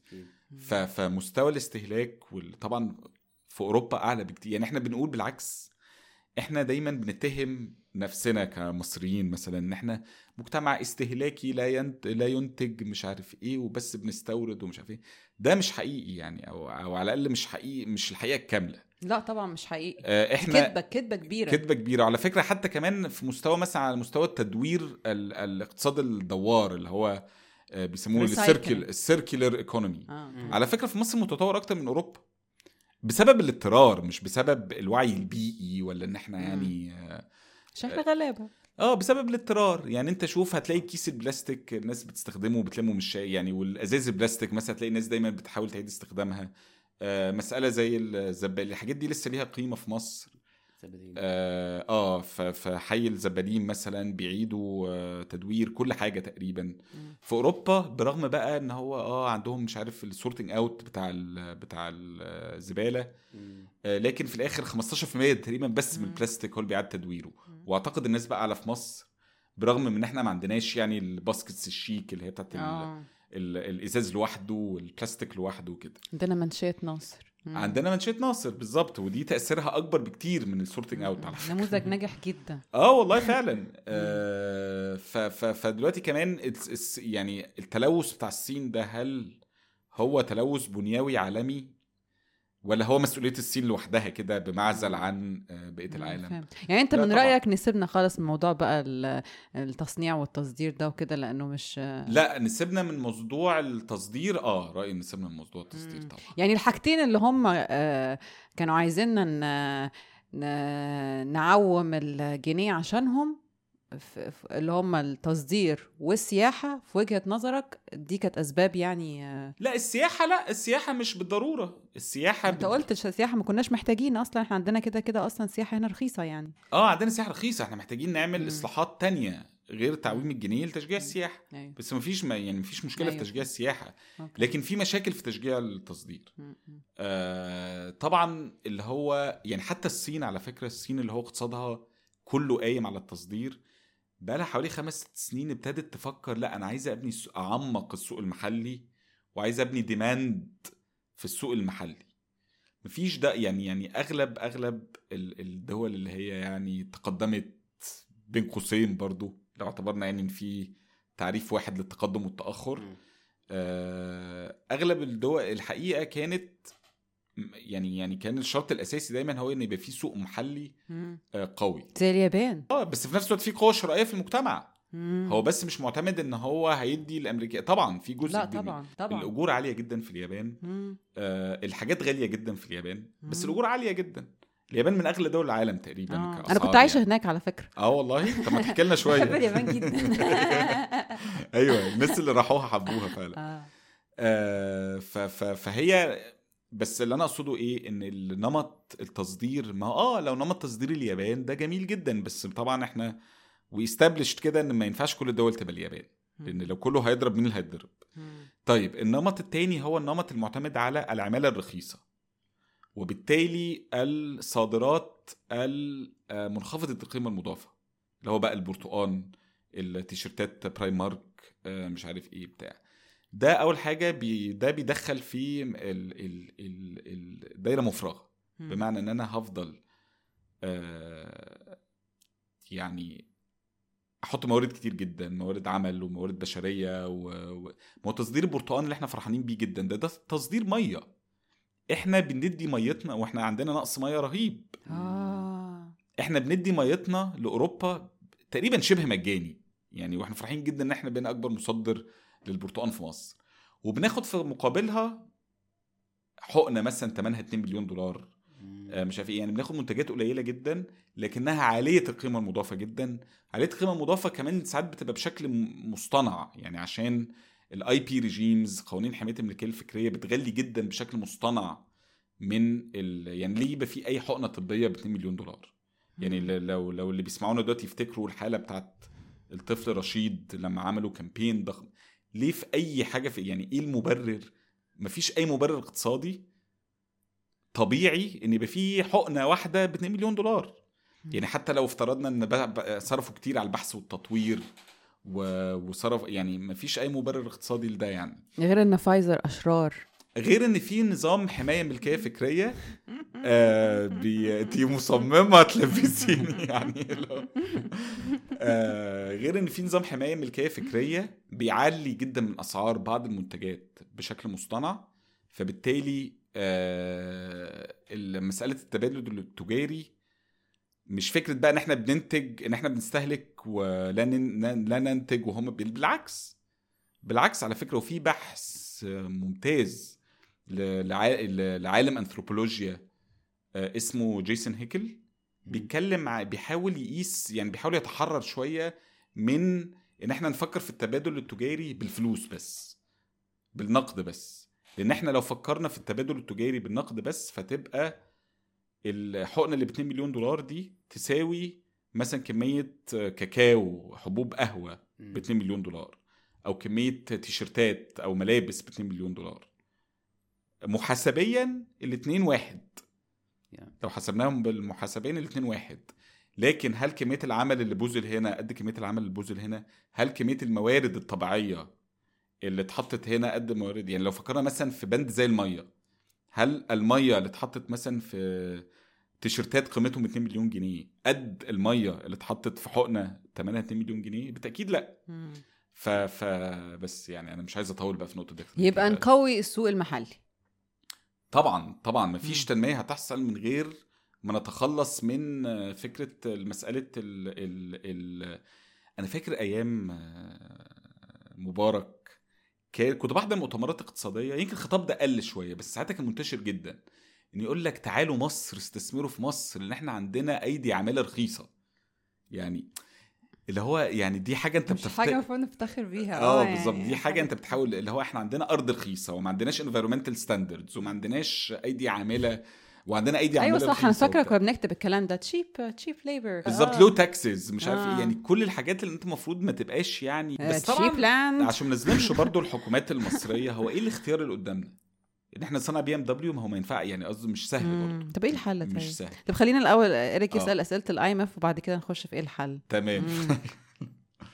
لا يعني ده كان سؤالي برضو. يعني هو حتى إحنا لو إحنا هنشتكي من البرنامج بتاع IMF أنا دايما بفكر في نفس السؤال. لو أنا كنت في نفس المكان هم في 2016 أنا كنت هعمل إيه؟ يعني هل أصلا في بديل عن القروض دي؟ حتى مع كل الشروط وكل المشاكل يعني إحنا المفروض نعمل إيه؟ طيب أنا الحقيقة طبعا إحنا ممكن نشوف نماذج كتير.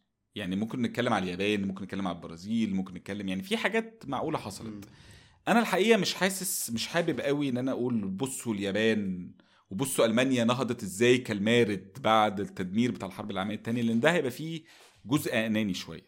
لأن هي ألمانيا واليابان الفائض اللي بيحققوه تجاري هو عجز عند آخرين. يعني بشكل واضح يعني هو الفائض اللي عند بلد ما مش هيكون غير عجز عند بلد أخرى. يعني لأن إحنا ما بنصدرش للمريخ زي ما بيقولوا آه، دايما. ف... فهي يعني سمبل ماثيماتكس رياضة بسيطة جدا يعني. فالحل إيه طيب في ظل هذا الوضع؟ أنا رأيي إن هو يبقى فيه بس بعض التوازن إحداث بعض التوازن في العالم. في طبعا حلول كتير بس هي مفيش يعني ما ينفعش أقول إن في حل واحد إن هو في حل واحد هيحل كل حاجة. بس طبعا الشيء الأساسي إن لازم يبقى الحل ده على مستوى عالمي. يعني لازم يبقى حل آه، مش مش على مستوى كل دولة لوحدها. آه، لأن مش كل دولة هينفع تبقى اليابان تاني حاجة الحل يعني مثلا مسألة الملكية الفكرية ده IP regimes اللي هي بتخلي مثلا شركة زي فايزر ممكن تكسب مليون 2 مليون دولار في حقنة. حقنة واحدة آه. أو أو مثلا 100 ألف دولار في قرص. يعني فهي قوانين حماية الملكية الفكرية لازم يحصل فيها reform آه، كبير. آه، دي طبعا لأن مثلا كمان حتى الموضوع مش ملوش علاقة بالأدوية بس. الأدوية يمكن عشان الناس بتختبر آه، مسألة الأدوية وكمان عشان فيها بعد إنساني فناس بتتكلم فيه. لكن مثلا مك... ماكينات الخياطة الألماني مثلا. ماكينات الخياطة الألماني بتاخد براءة اختراع لمدة 30 سنة وهي طبعا ماكينات متطورة وتبذل فيها مجهود هندسي كبير. وهو فكرة براءات الاختراع هي إن أنا عشان أزود الإنوفيشن عشان أكتر من الإبداع. ودي طبعا إحنا لازم نلاقي توازن ما بين إن إحنا نشجع الإبداع لأن الإبداع شيء جميل وال... يعني قصدي ما فيش حد عنده مشكلة مع الإبداع. ولا احتكار. لكن في نفس الوقت من غير احتكار. لأن في الآخر موضوع تشجيع الإبداع ده بيدي سلطة احتكارية لشركات الأدوية أو الشركات اللي عندها النو هاو أو شركات التكنولوجيا. أه حاجة زي مايكروسوفت فضلت 30 40 سنة تقريبا عندها احتكار كامل على سوق البتاع عشان أبدعوا في لحظة في حياتهم.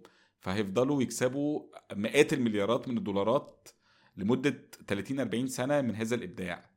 فيعني تمام يعني أنا أنا ما عنديش فعلا حقيقي ما عنديش أي إشكالية إن الناس آه، تتكسب من وراء الإبداع بس بالعقل يعني يعني قصدي يعني ال patents بدل ما تبقى 20 سنة ممكن تبقى 10 سنين بدل ما تبقى احتكار كامل تبقى احتكار يعني يعني قصدي ممكن يبقى فيه آه، نتكلم. بس ده factor واحد. في factors تانية ليها علاقة بكمان إن ال ال ال السياسات الحمائية مثلا إن هو لازم العالم يبتدي يتقبل إن يبقى في دول تتبنى سياسات حمائية آه، عشان تصنع.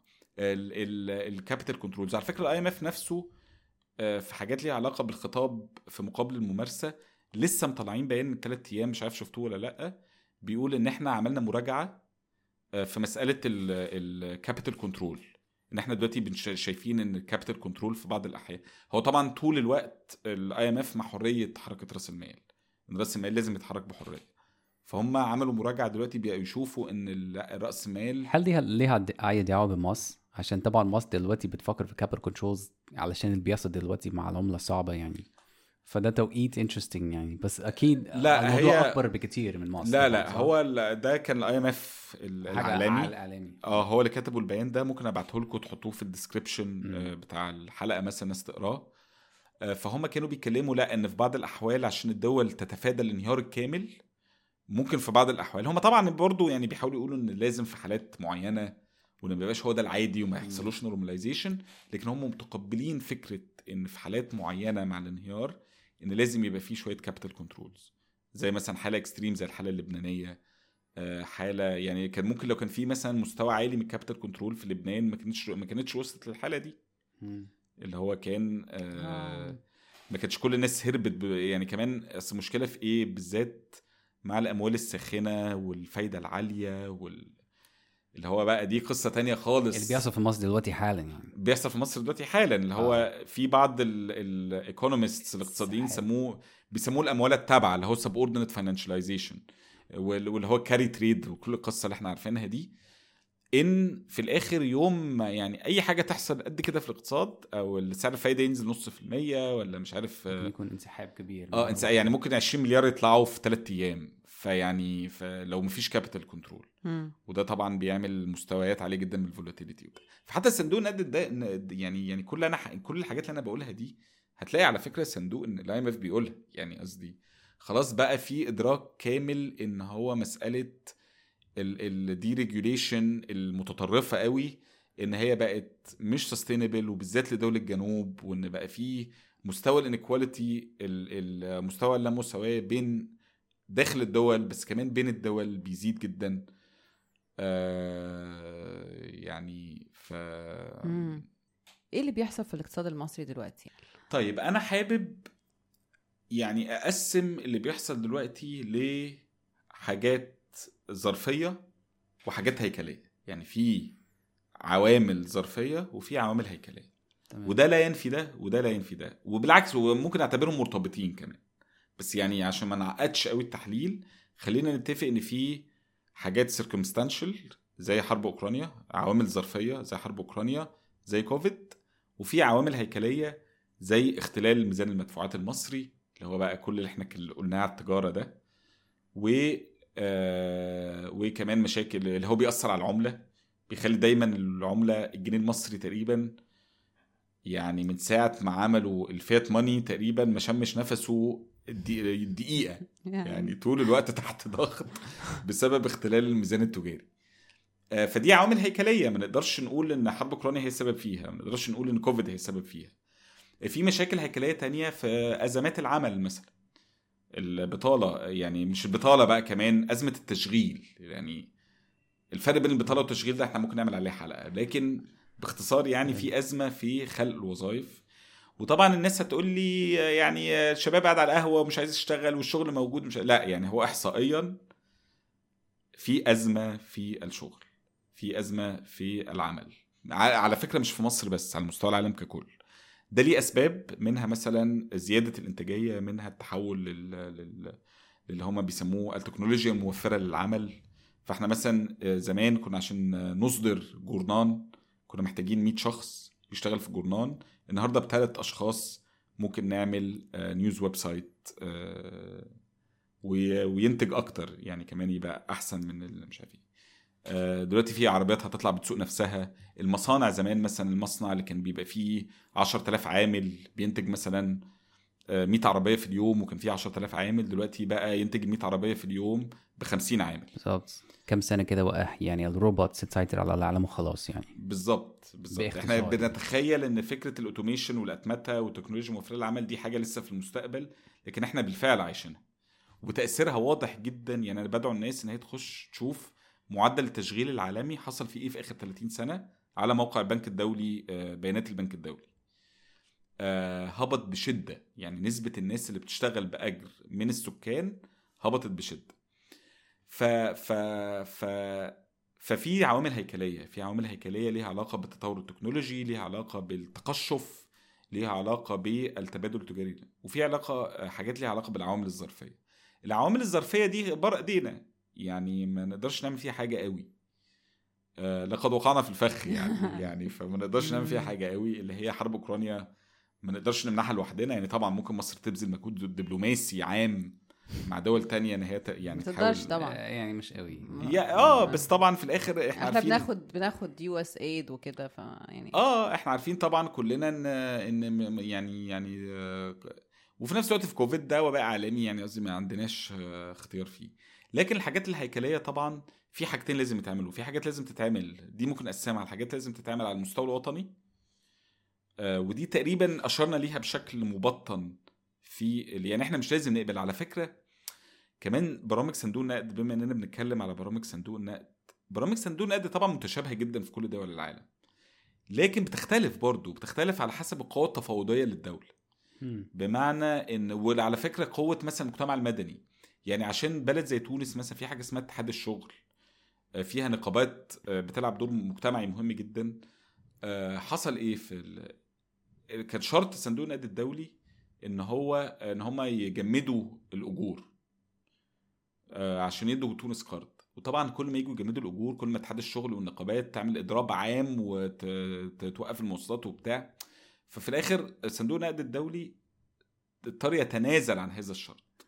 فكمان هو ساعات أحيانا بيقدم تنازلات برغم دجمائيته الشديدة وبرغم من قسوة شروطه لكن أحيانا بيقدم تنازلات لما تكون الدولة آه، فيها يعني مجتمع مدني لما يكون الدولة فيها آه، عشان كده الصندوق بيحب مصر قوي عشان يعني مفيش الكلام ده خالص يعني. بس ده- مصر ده- بقى يعني دولة يعني مثالية جدا يعني عشان بالظبط. كل الحاجات بت يعني بتحصل وبتنفذ بالظبط. إلى حد ما يعني. بالظبط. عشان طبعا في المرحلة دي يعني المجتمع المدني بعافيه مفيش. شويتين وال- والنقابات طبعا تقريبا دورها انتهى. آه، فيعني فبتبقى التفاوض كمان بيبقى أصعب. يعني حتى طبعا. يعني الحكومة نفسها لما تفكر إن يبقى ممكن يفيدها على فكرة شخصيا في التفاوض كمان. لما يبقى في نقابات ولما يبقى في كذا. طبعا النقابات دي في أحيان كتير هيبقى عندها مطالب من الحكومة نفسها لكن في أحيان تانية ممكن تقف مع الحكومة كمان لما أكيد. تيجي أكيد. في حاجة زي تفاوض مع صندوق النقد الدولي. آه، فده آه، دي مسألة مهمة جدا إن حتى وإحنا بنتفاوض مع صندوق النقد الدولي لو مضطرين ولو ما فيش أي حاجة تتعمل ومحتاجين فلوس النهارده عشان نجيب قمح آه، نفضل نجيب قمح وبتاع فلازم على الأقل ناخد نحاول ناخد أفضل شروط ممكنة. آه، دي أول حاجة. تاني حاجة يفضل طبعا إن يبقى في بدائل بس يعني يعني حتى الأمور الهيكلية الأمور الظرفية بره إيدينا وزي ما اتكلمنا الأمور الهيكلية كمان جزء كبير منها آه لازم يتم بال... على مستوى دولي. بس كمان يعني في دول كتير بتطالب بإن هو يبقى في تعاون جنوبي جنوبي في ال- في المشاكل المشتركة دي. إحنا مثلا لو بصينا على مسألة العملة والتضخم هنلاقي إن التضخم في الدول الجنوب تقريبا هو ضعف. يعني في ناس بتقول بقى إن موضوع الجنوب والشمال ده ودول بقى العالم الثالث والعالم الأول دي دقة قديمة يعني ومسألة يعني كان في comic ظريف قوي. لو هنتكلم على ال memes شوية. كان في ميم ظريف قوي كان حاطط كده خريطة العالم وإن ال- الدول الجنوبية أفريقيا أحمر غامق قوي ومثلا دول شمال أفريقيا كده يعني أحمر أقل شوية. ومش عارف دول أوروبا وكندا وأمريكا أخضر بس يعني أمريكا أخضر أغمق شوية من أوروبا ومش عارف وآسيا كده orange وأمريكا اللاتينية orange ومش عارف إيه. وقال لك literally يعني بشكل حرفي أي خريطة عن أي حاجة في العالم. يعني يعني لحد النهارده أي خريطة عن أي شيء في العالم. لو بصينا مثلا على ال GDP per capita لو بصينا على معدل ال- متوسط أعمار الناس. لو بصينا على مستويات التعليم لو بصينا على هنلاقي إن في تقسيمة واضحة جدا ما بين الشمال والجنوب فهو مش دقة قديمة هو لسه في فرق. لو بصينا بقى مثلا على حاجة زي العملات لو بصينا على مدخ... متوسط معدل التضخم في دول الجنوب مقارنة بدول الشمال هنلاقي تقريبا معدل التضخم في دول الجنوب ضعف. آه، طبعا بقى بلاد زي فنزويلا وبلاد زي لبنان اللي هي حصل فيها مستويات من ال hyperinflation عالية جدا بتعلي جدا من المتوسط. لكن عندك تركيا بيحصل فيها high inflation حتى لو ما وصلش لمرحلة ال hyperinflation لو تضخم عالي مش تضخم مفرط. آه، مصر. آه، السودان. السودان لا السودان تضخم مفرط. آه، يعني لما أوروبا النهارده التضخم فيها 8% آه، بيصوتوا. أمريكا تضخم فيها 8% بيصوتوا. وإحنا بنتكلم السودان يعني اللي هي جارتنا الجنوبية التضخم فيها 300% و800% وعايشين يعني. وفنزويلا برضو وصلت لحاجات مش عارف كذا ألف في المية أو حاجات كده. إحنا عندنا كام دلوقتي أصلا؟ امب- طلع امبارح 10% حاجة زي كده يعني. طلع امبارح آه يعني مش متأكد الحقيقة مش متابع آخر أرقام. لكن إحنا دايما بنلعب في مرحلة يعني اللي هو ما بين العشرة كده والتلاتين يعني ده ال- ال range اللي نزل تحت العشرة في آخر كام سنة. بس طبعا يعني برضو قياسات التضخم فيها إشكال شوية بس يعني ده برضو ده عايز برضو حلقة حلقتين لوحده كاملة. آه. يعني آه, آه فرجوعا لموضوع الحل وعشان آه، يعني هو الحل طبعا محتاج إن حاجة تحصل إن هو في في هموم مشتركة يعني في هموم مشتركة ليها علاقة ب آه، التبادل التجاري اللي متكافئ على المستوى النقدي لكن هو لا متكافئ بالعكس على مستوى الموارد. آه، في نفس الوقت ده لازم ده مش هينفع غير بتحالف جنوبي جنوبي من وجهة نظري يعني. آه، شبه التحالفات الجنوبية الجنوبية اللي حصلت في الخمسينات والستينات. آه، طبعا الناس بتتعامل مع ده على انه بقى شيء مطرب ودقه قديمة وخلاص ما عادش ليه مكان في العالم الحالي يعني وإن هو دوجمائي وأيديولوجي ومش عارف إيه. لكن الحقيقة هو عمل فرق في أفريقيا وفي آسيا في الخمسينات والستينات ورأيي إن هو ضروري للمرحلة دي. بس في حاجات ممكن تتعمل على المستوى الوطني برضه. زي في, إيه؟ في حاجات. زي زي زي مثلا اللي هو تحسين الشروط اللي كنا بنتكلم عليه ده بقدر الإمكان. آه، في كمان آه، شوية حاجات في ال في ال في ال capital controls ممكن تتعمل. في حاجات في ليها علاقة بسعر الفايدة ممكن تتعمل على مستوى وطني. مش لازم تبقى بهذا الارتفاع على فكرة.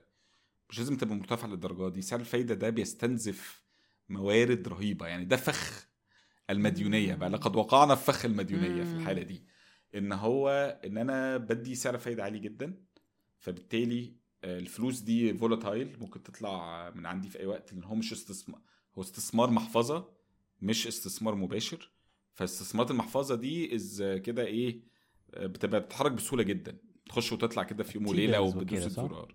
التي بيلز وحاجات كده صح؟ بالظبط زون. أدوات الدين الديت سكيورتيز يعني أدوات الدين بشكل عام فده فهو أول حاجة سعر الفايدة مش لازم يبقى.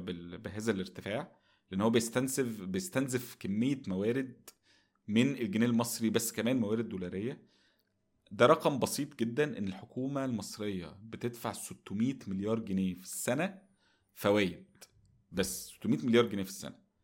آه كل ما نحصله ضريبيا في السنة حوالي 800 أو 900 مليار جنيه.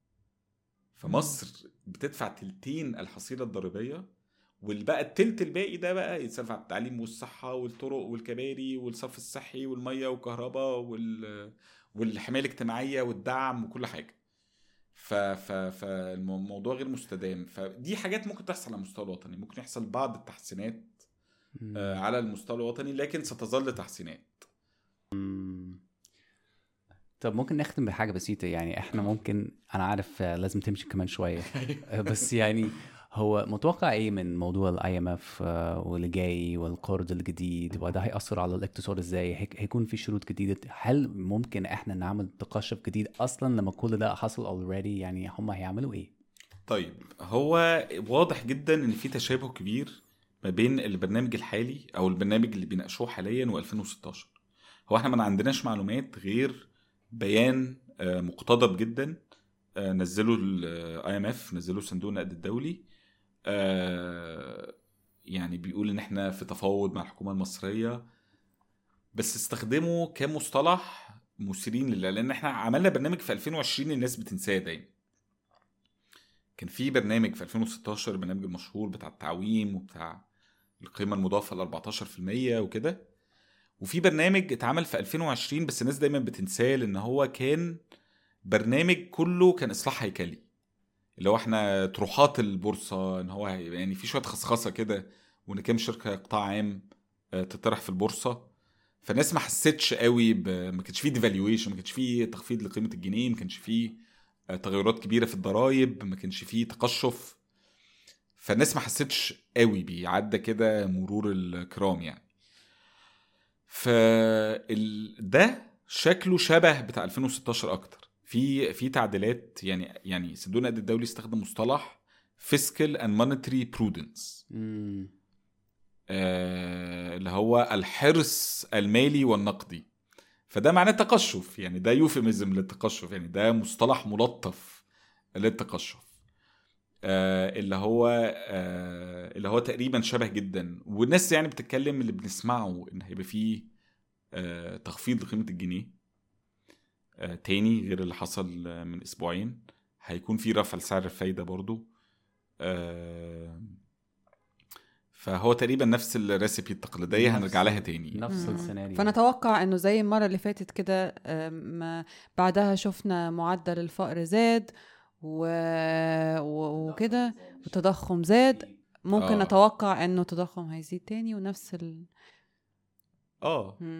وال... وال... وال... وأسعار ال... أسعار الطاقة آه برضو متوقع إن هي تزيد أسعار الطاقة هو المفروض لجنه التسعير التلقائي دي كانت هتلتقي الأسبوع ده بس هم متأخرين مش عارف مم. ليه هتزيد أكتر من كده إيه والمتوقع إن هي تزيد آه بس مم. يعني بسبب ه... ه... يعني بعد كده هفول الـ Picanto بكام يعني مش عارف يعني يعني ما عنديش أنا ما بسوقش أصلي يعني ف... ب- يعني ده ده هو ده هو ده سؤال السؤال يعني, يعني- Picanto بعد كده هت... هتروح بالظبط. فين بقى و... بالظبط وحتى المواصلات العامة أسعارها زادت آه. جدا يعني طبعا المواصلات الخاصة أسعارها زادت مم. جدا آه، أوبر والتاكسي وال- والعربيات الخاصة والبنزين وكده لكن كمان آه، المترو مثلا أسعار المترو واسعار الأتوبيسات وأسعار الميكروباصات.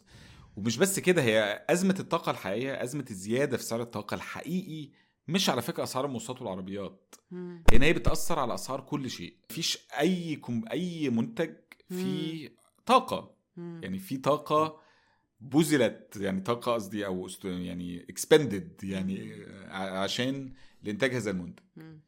آه، عايش ما في- سؤال أخير. آه. مين المستفيد؟ ده سؤال عظيم على آه. فكرة. لأن أنا ما بشوفش إن في إجراء اقتصادي صح وإجراء اقتصادي غلط في المطلق كده أو اجراء اجراء إجراء اقتصادي كويس وإجراء اقتصادي وحش. دي برضو حاجات يعني ده سيطرة الخطاب بتاع الحوكمة إن هو كأن في أشياء كده كويسة في المطلق بشكل طبيعي يعني كده إيه يعني وفي حاجات وحشة. لا يعني هو كل إجراء اقتصادي ليه كسبانين وليه خسرانين. آه ولازم نفكر دايما في التحليل الاقتصادي من المنطلق ده. فعشان كده أنا. فعلا أيوه مين اللي كسبان بقى؟ معجب جدا بالسؤال. مم. الإجابة باختصار إن إحنا بقالنا فترة في ما يسمى بمرحلة الاموله آه اموله الاقتصاد the financialization of the economy. إن هو دلوقتي أنا مثلا آه، معايا فلوس حابب أستثمرها. فأنا عندي اختيارات. عندي إن أنا مثلا أروح أفتح آه، حاجة بتقدم خدمة ما أو حاجة بتنتج شيء ما أو إن أنا أحط فلوسي في البورصة أو في البنك أو في محفظة استثمار اللي هو بتاع فيعني بشكل مبسط جدا عندي خدمات وعندي صناعة وإنتاج و... و... و... و... وقطاع مالي. اللي حصل في آخر 30 40 سنة إن هو القطاع المالي ده بيكبر بيكبر بيكبر والقطاعات التانية بتقل بتقل بتقل. كحجم نسبي طبعا. ما بنتكلمش على حجم مطلق. relative to each other نسبة إلى بعض.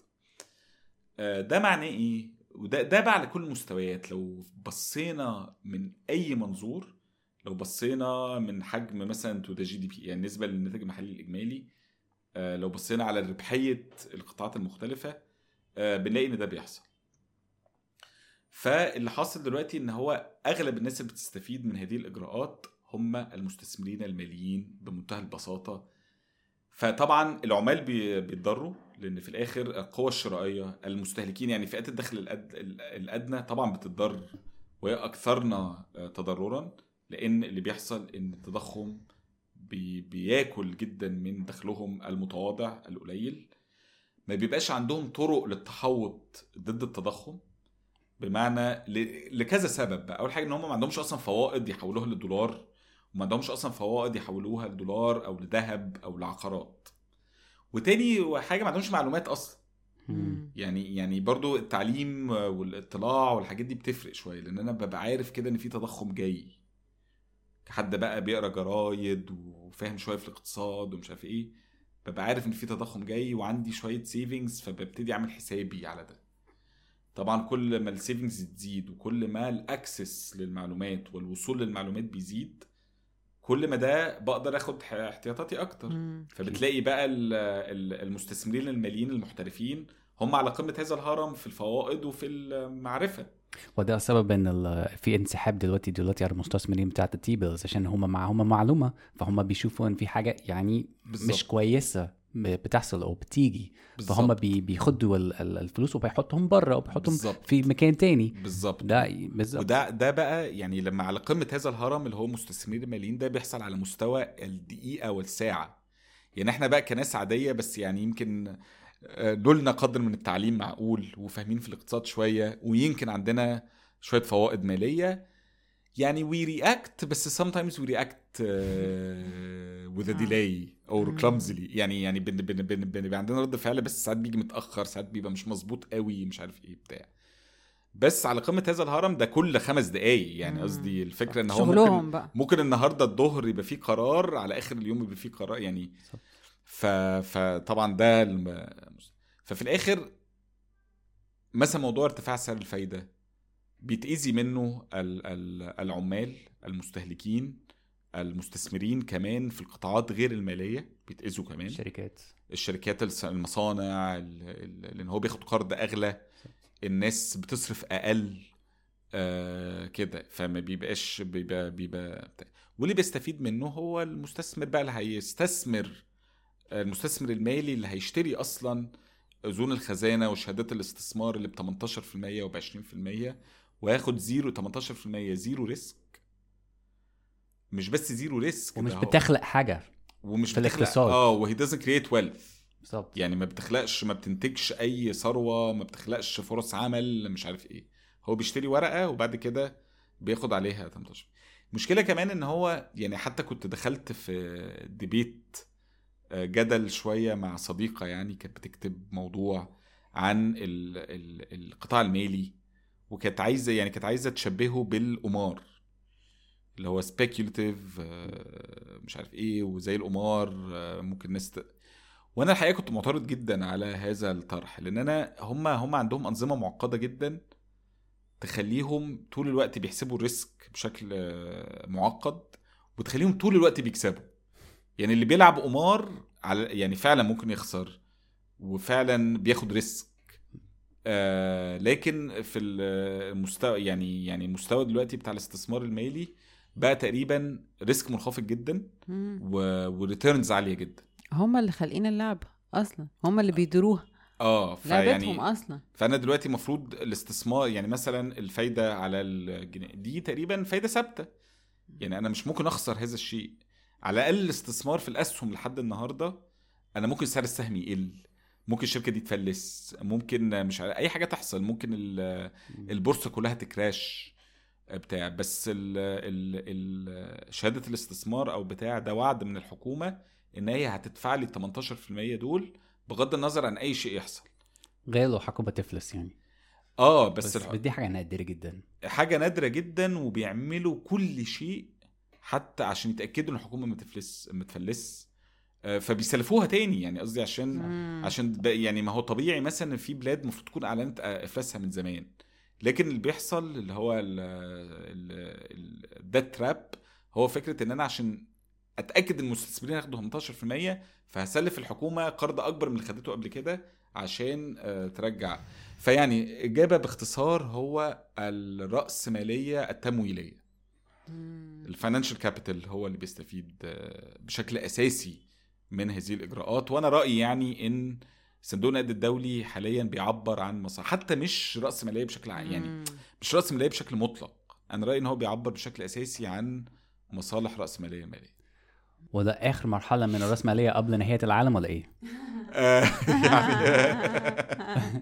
بهزر. طيب شكرا اسامه يعني أنت عارف ممكن نختم هنا. في آه، مقولة مشهورة اللي هو إحنا يعني وي كان يعني اللي هو أسهل إن إحنا نتخيل نهاية العالم آه، من نهاية راس ماليه يا. شكرا جزيلا يا اسامه شكرا يا وسام شكراً متشكرين متشكرين جدا جدا جدا. يعني كل ما بسمع حاجة منك أنا بتعلم كتير جدا. أنا أنا بشجع كل الناس بتسمع يد خفية. هو حاجة عظيمة. يعني بحب البودكاست ده قوي وده كان شرف لينا عشان إحنا نتكلم مع بعض في البودكاست ده. شكرا. فعلا. لا لا ده شرف ليا وأنا فعلا سعيد إن أنا معاك وأنا كمان بتعلم كتير من البودكاست بتاعكم ويعني شكرا ليكم على استضافتي. شكرا يا وسام شكرا. ثانك يو Ah!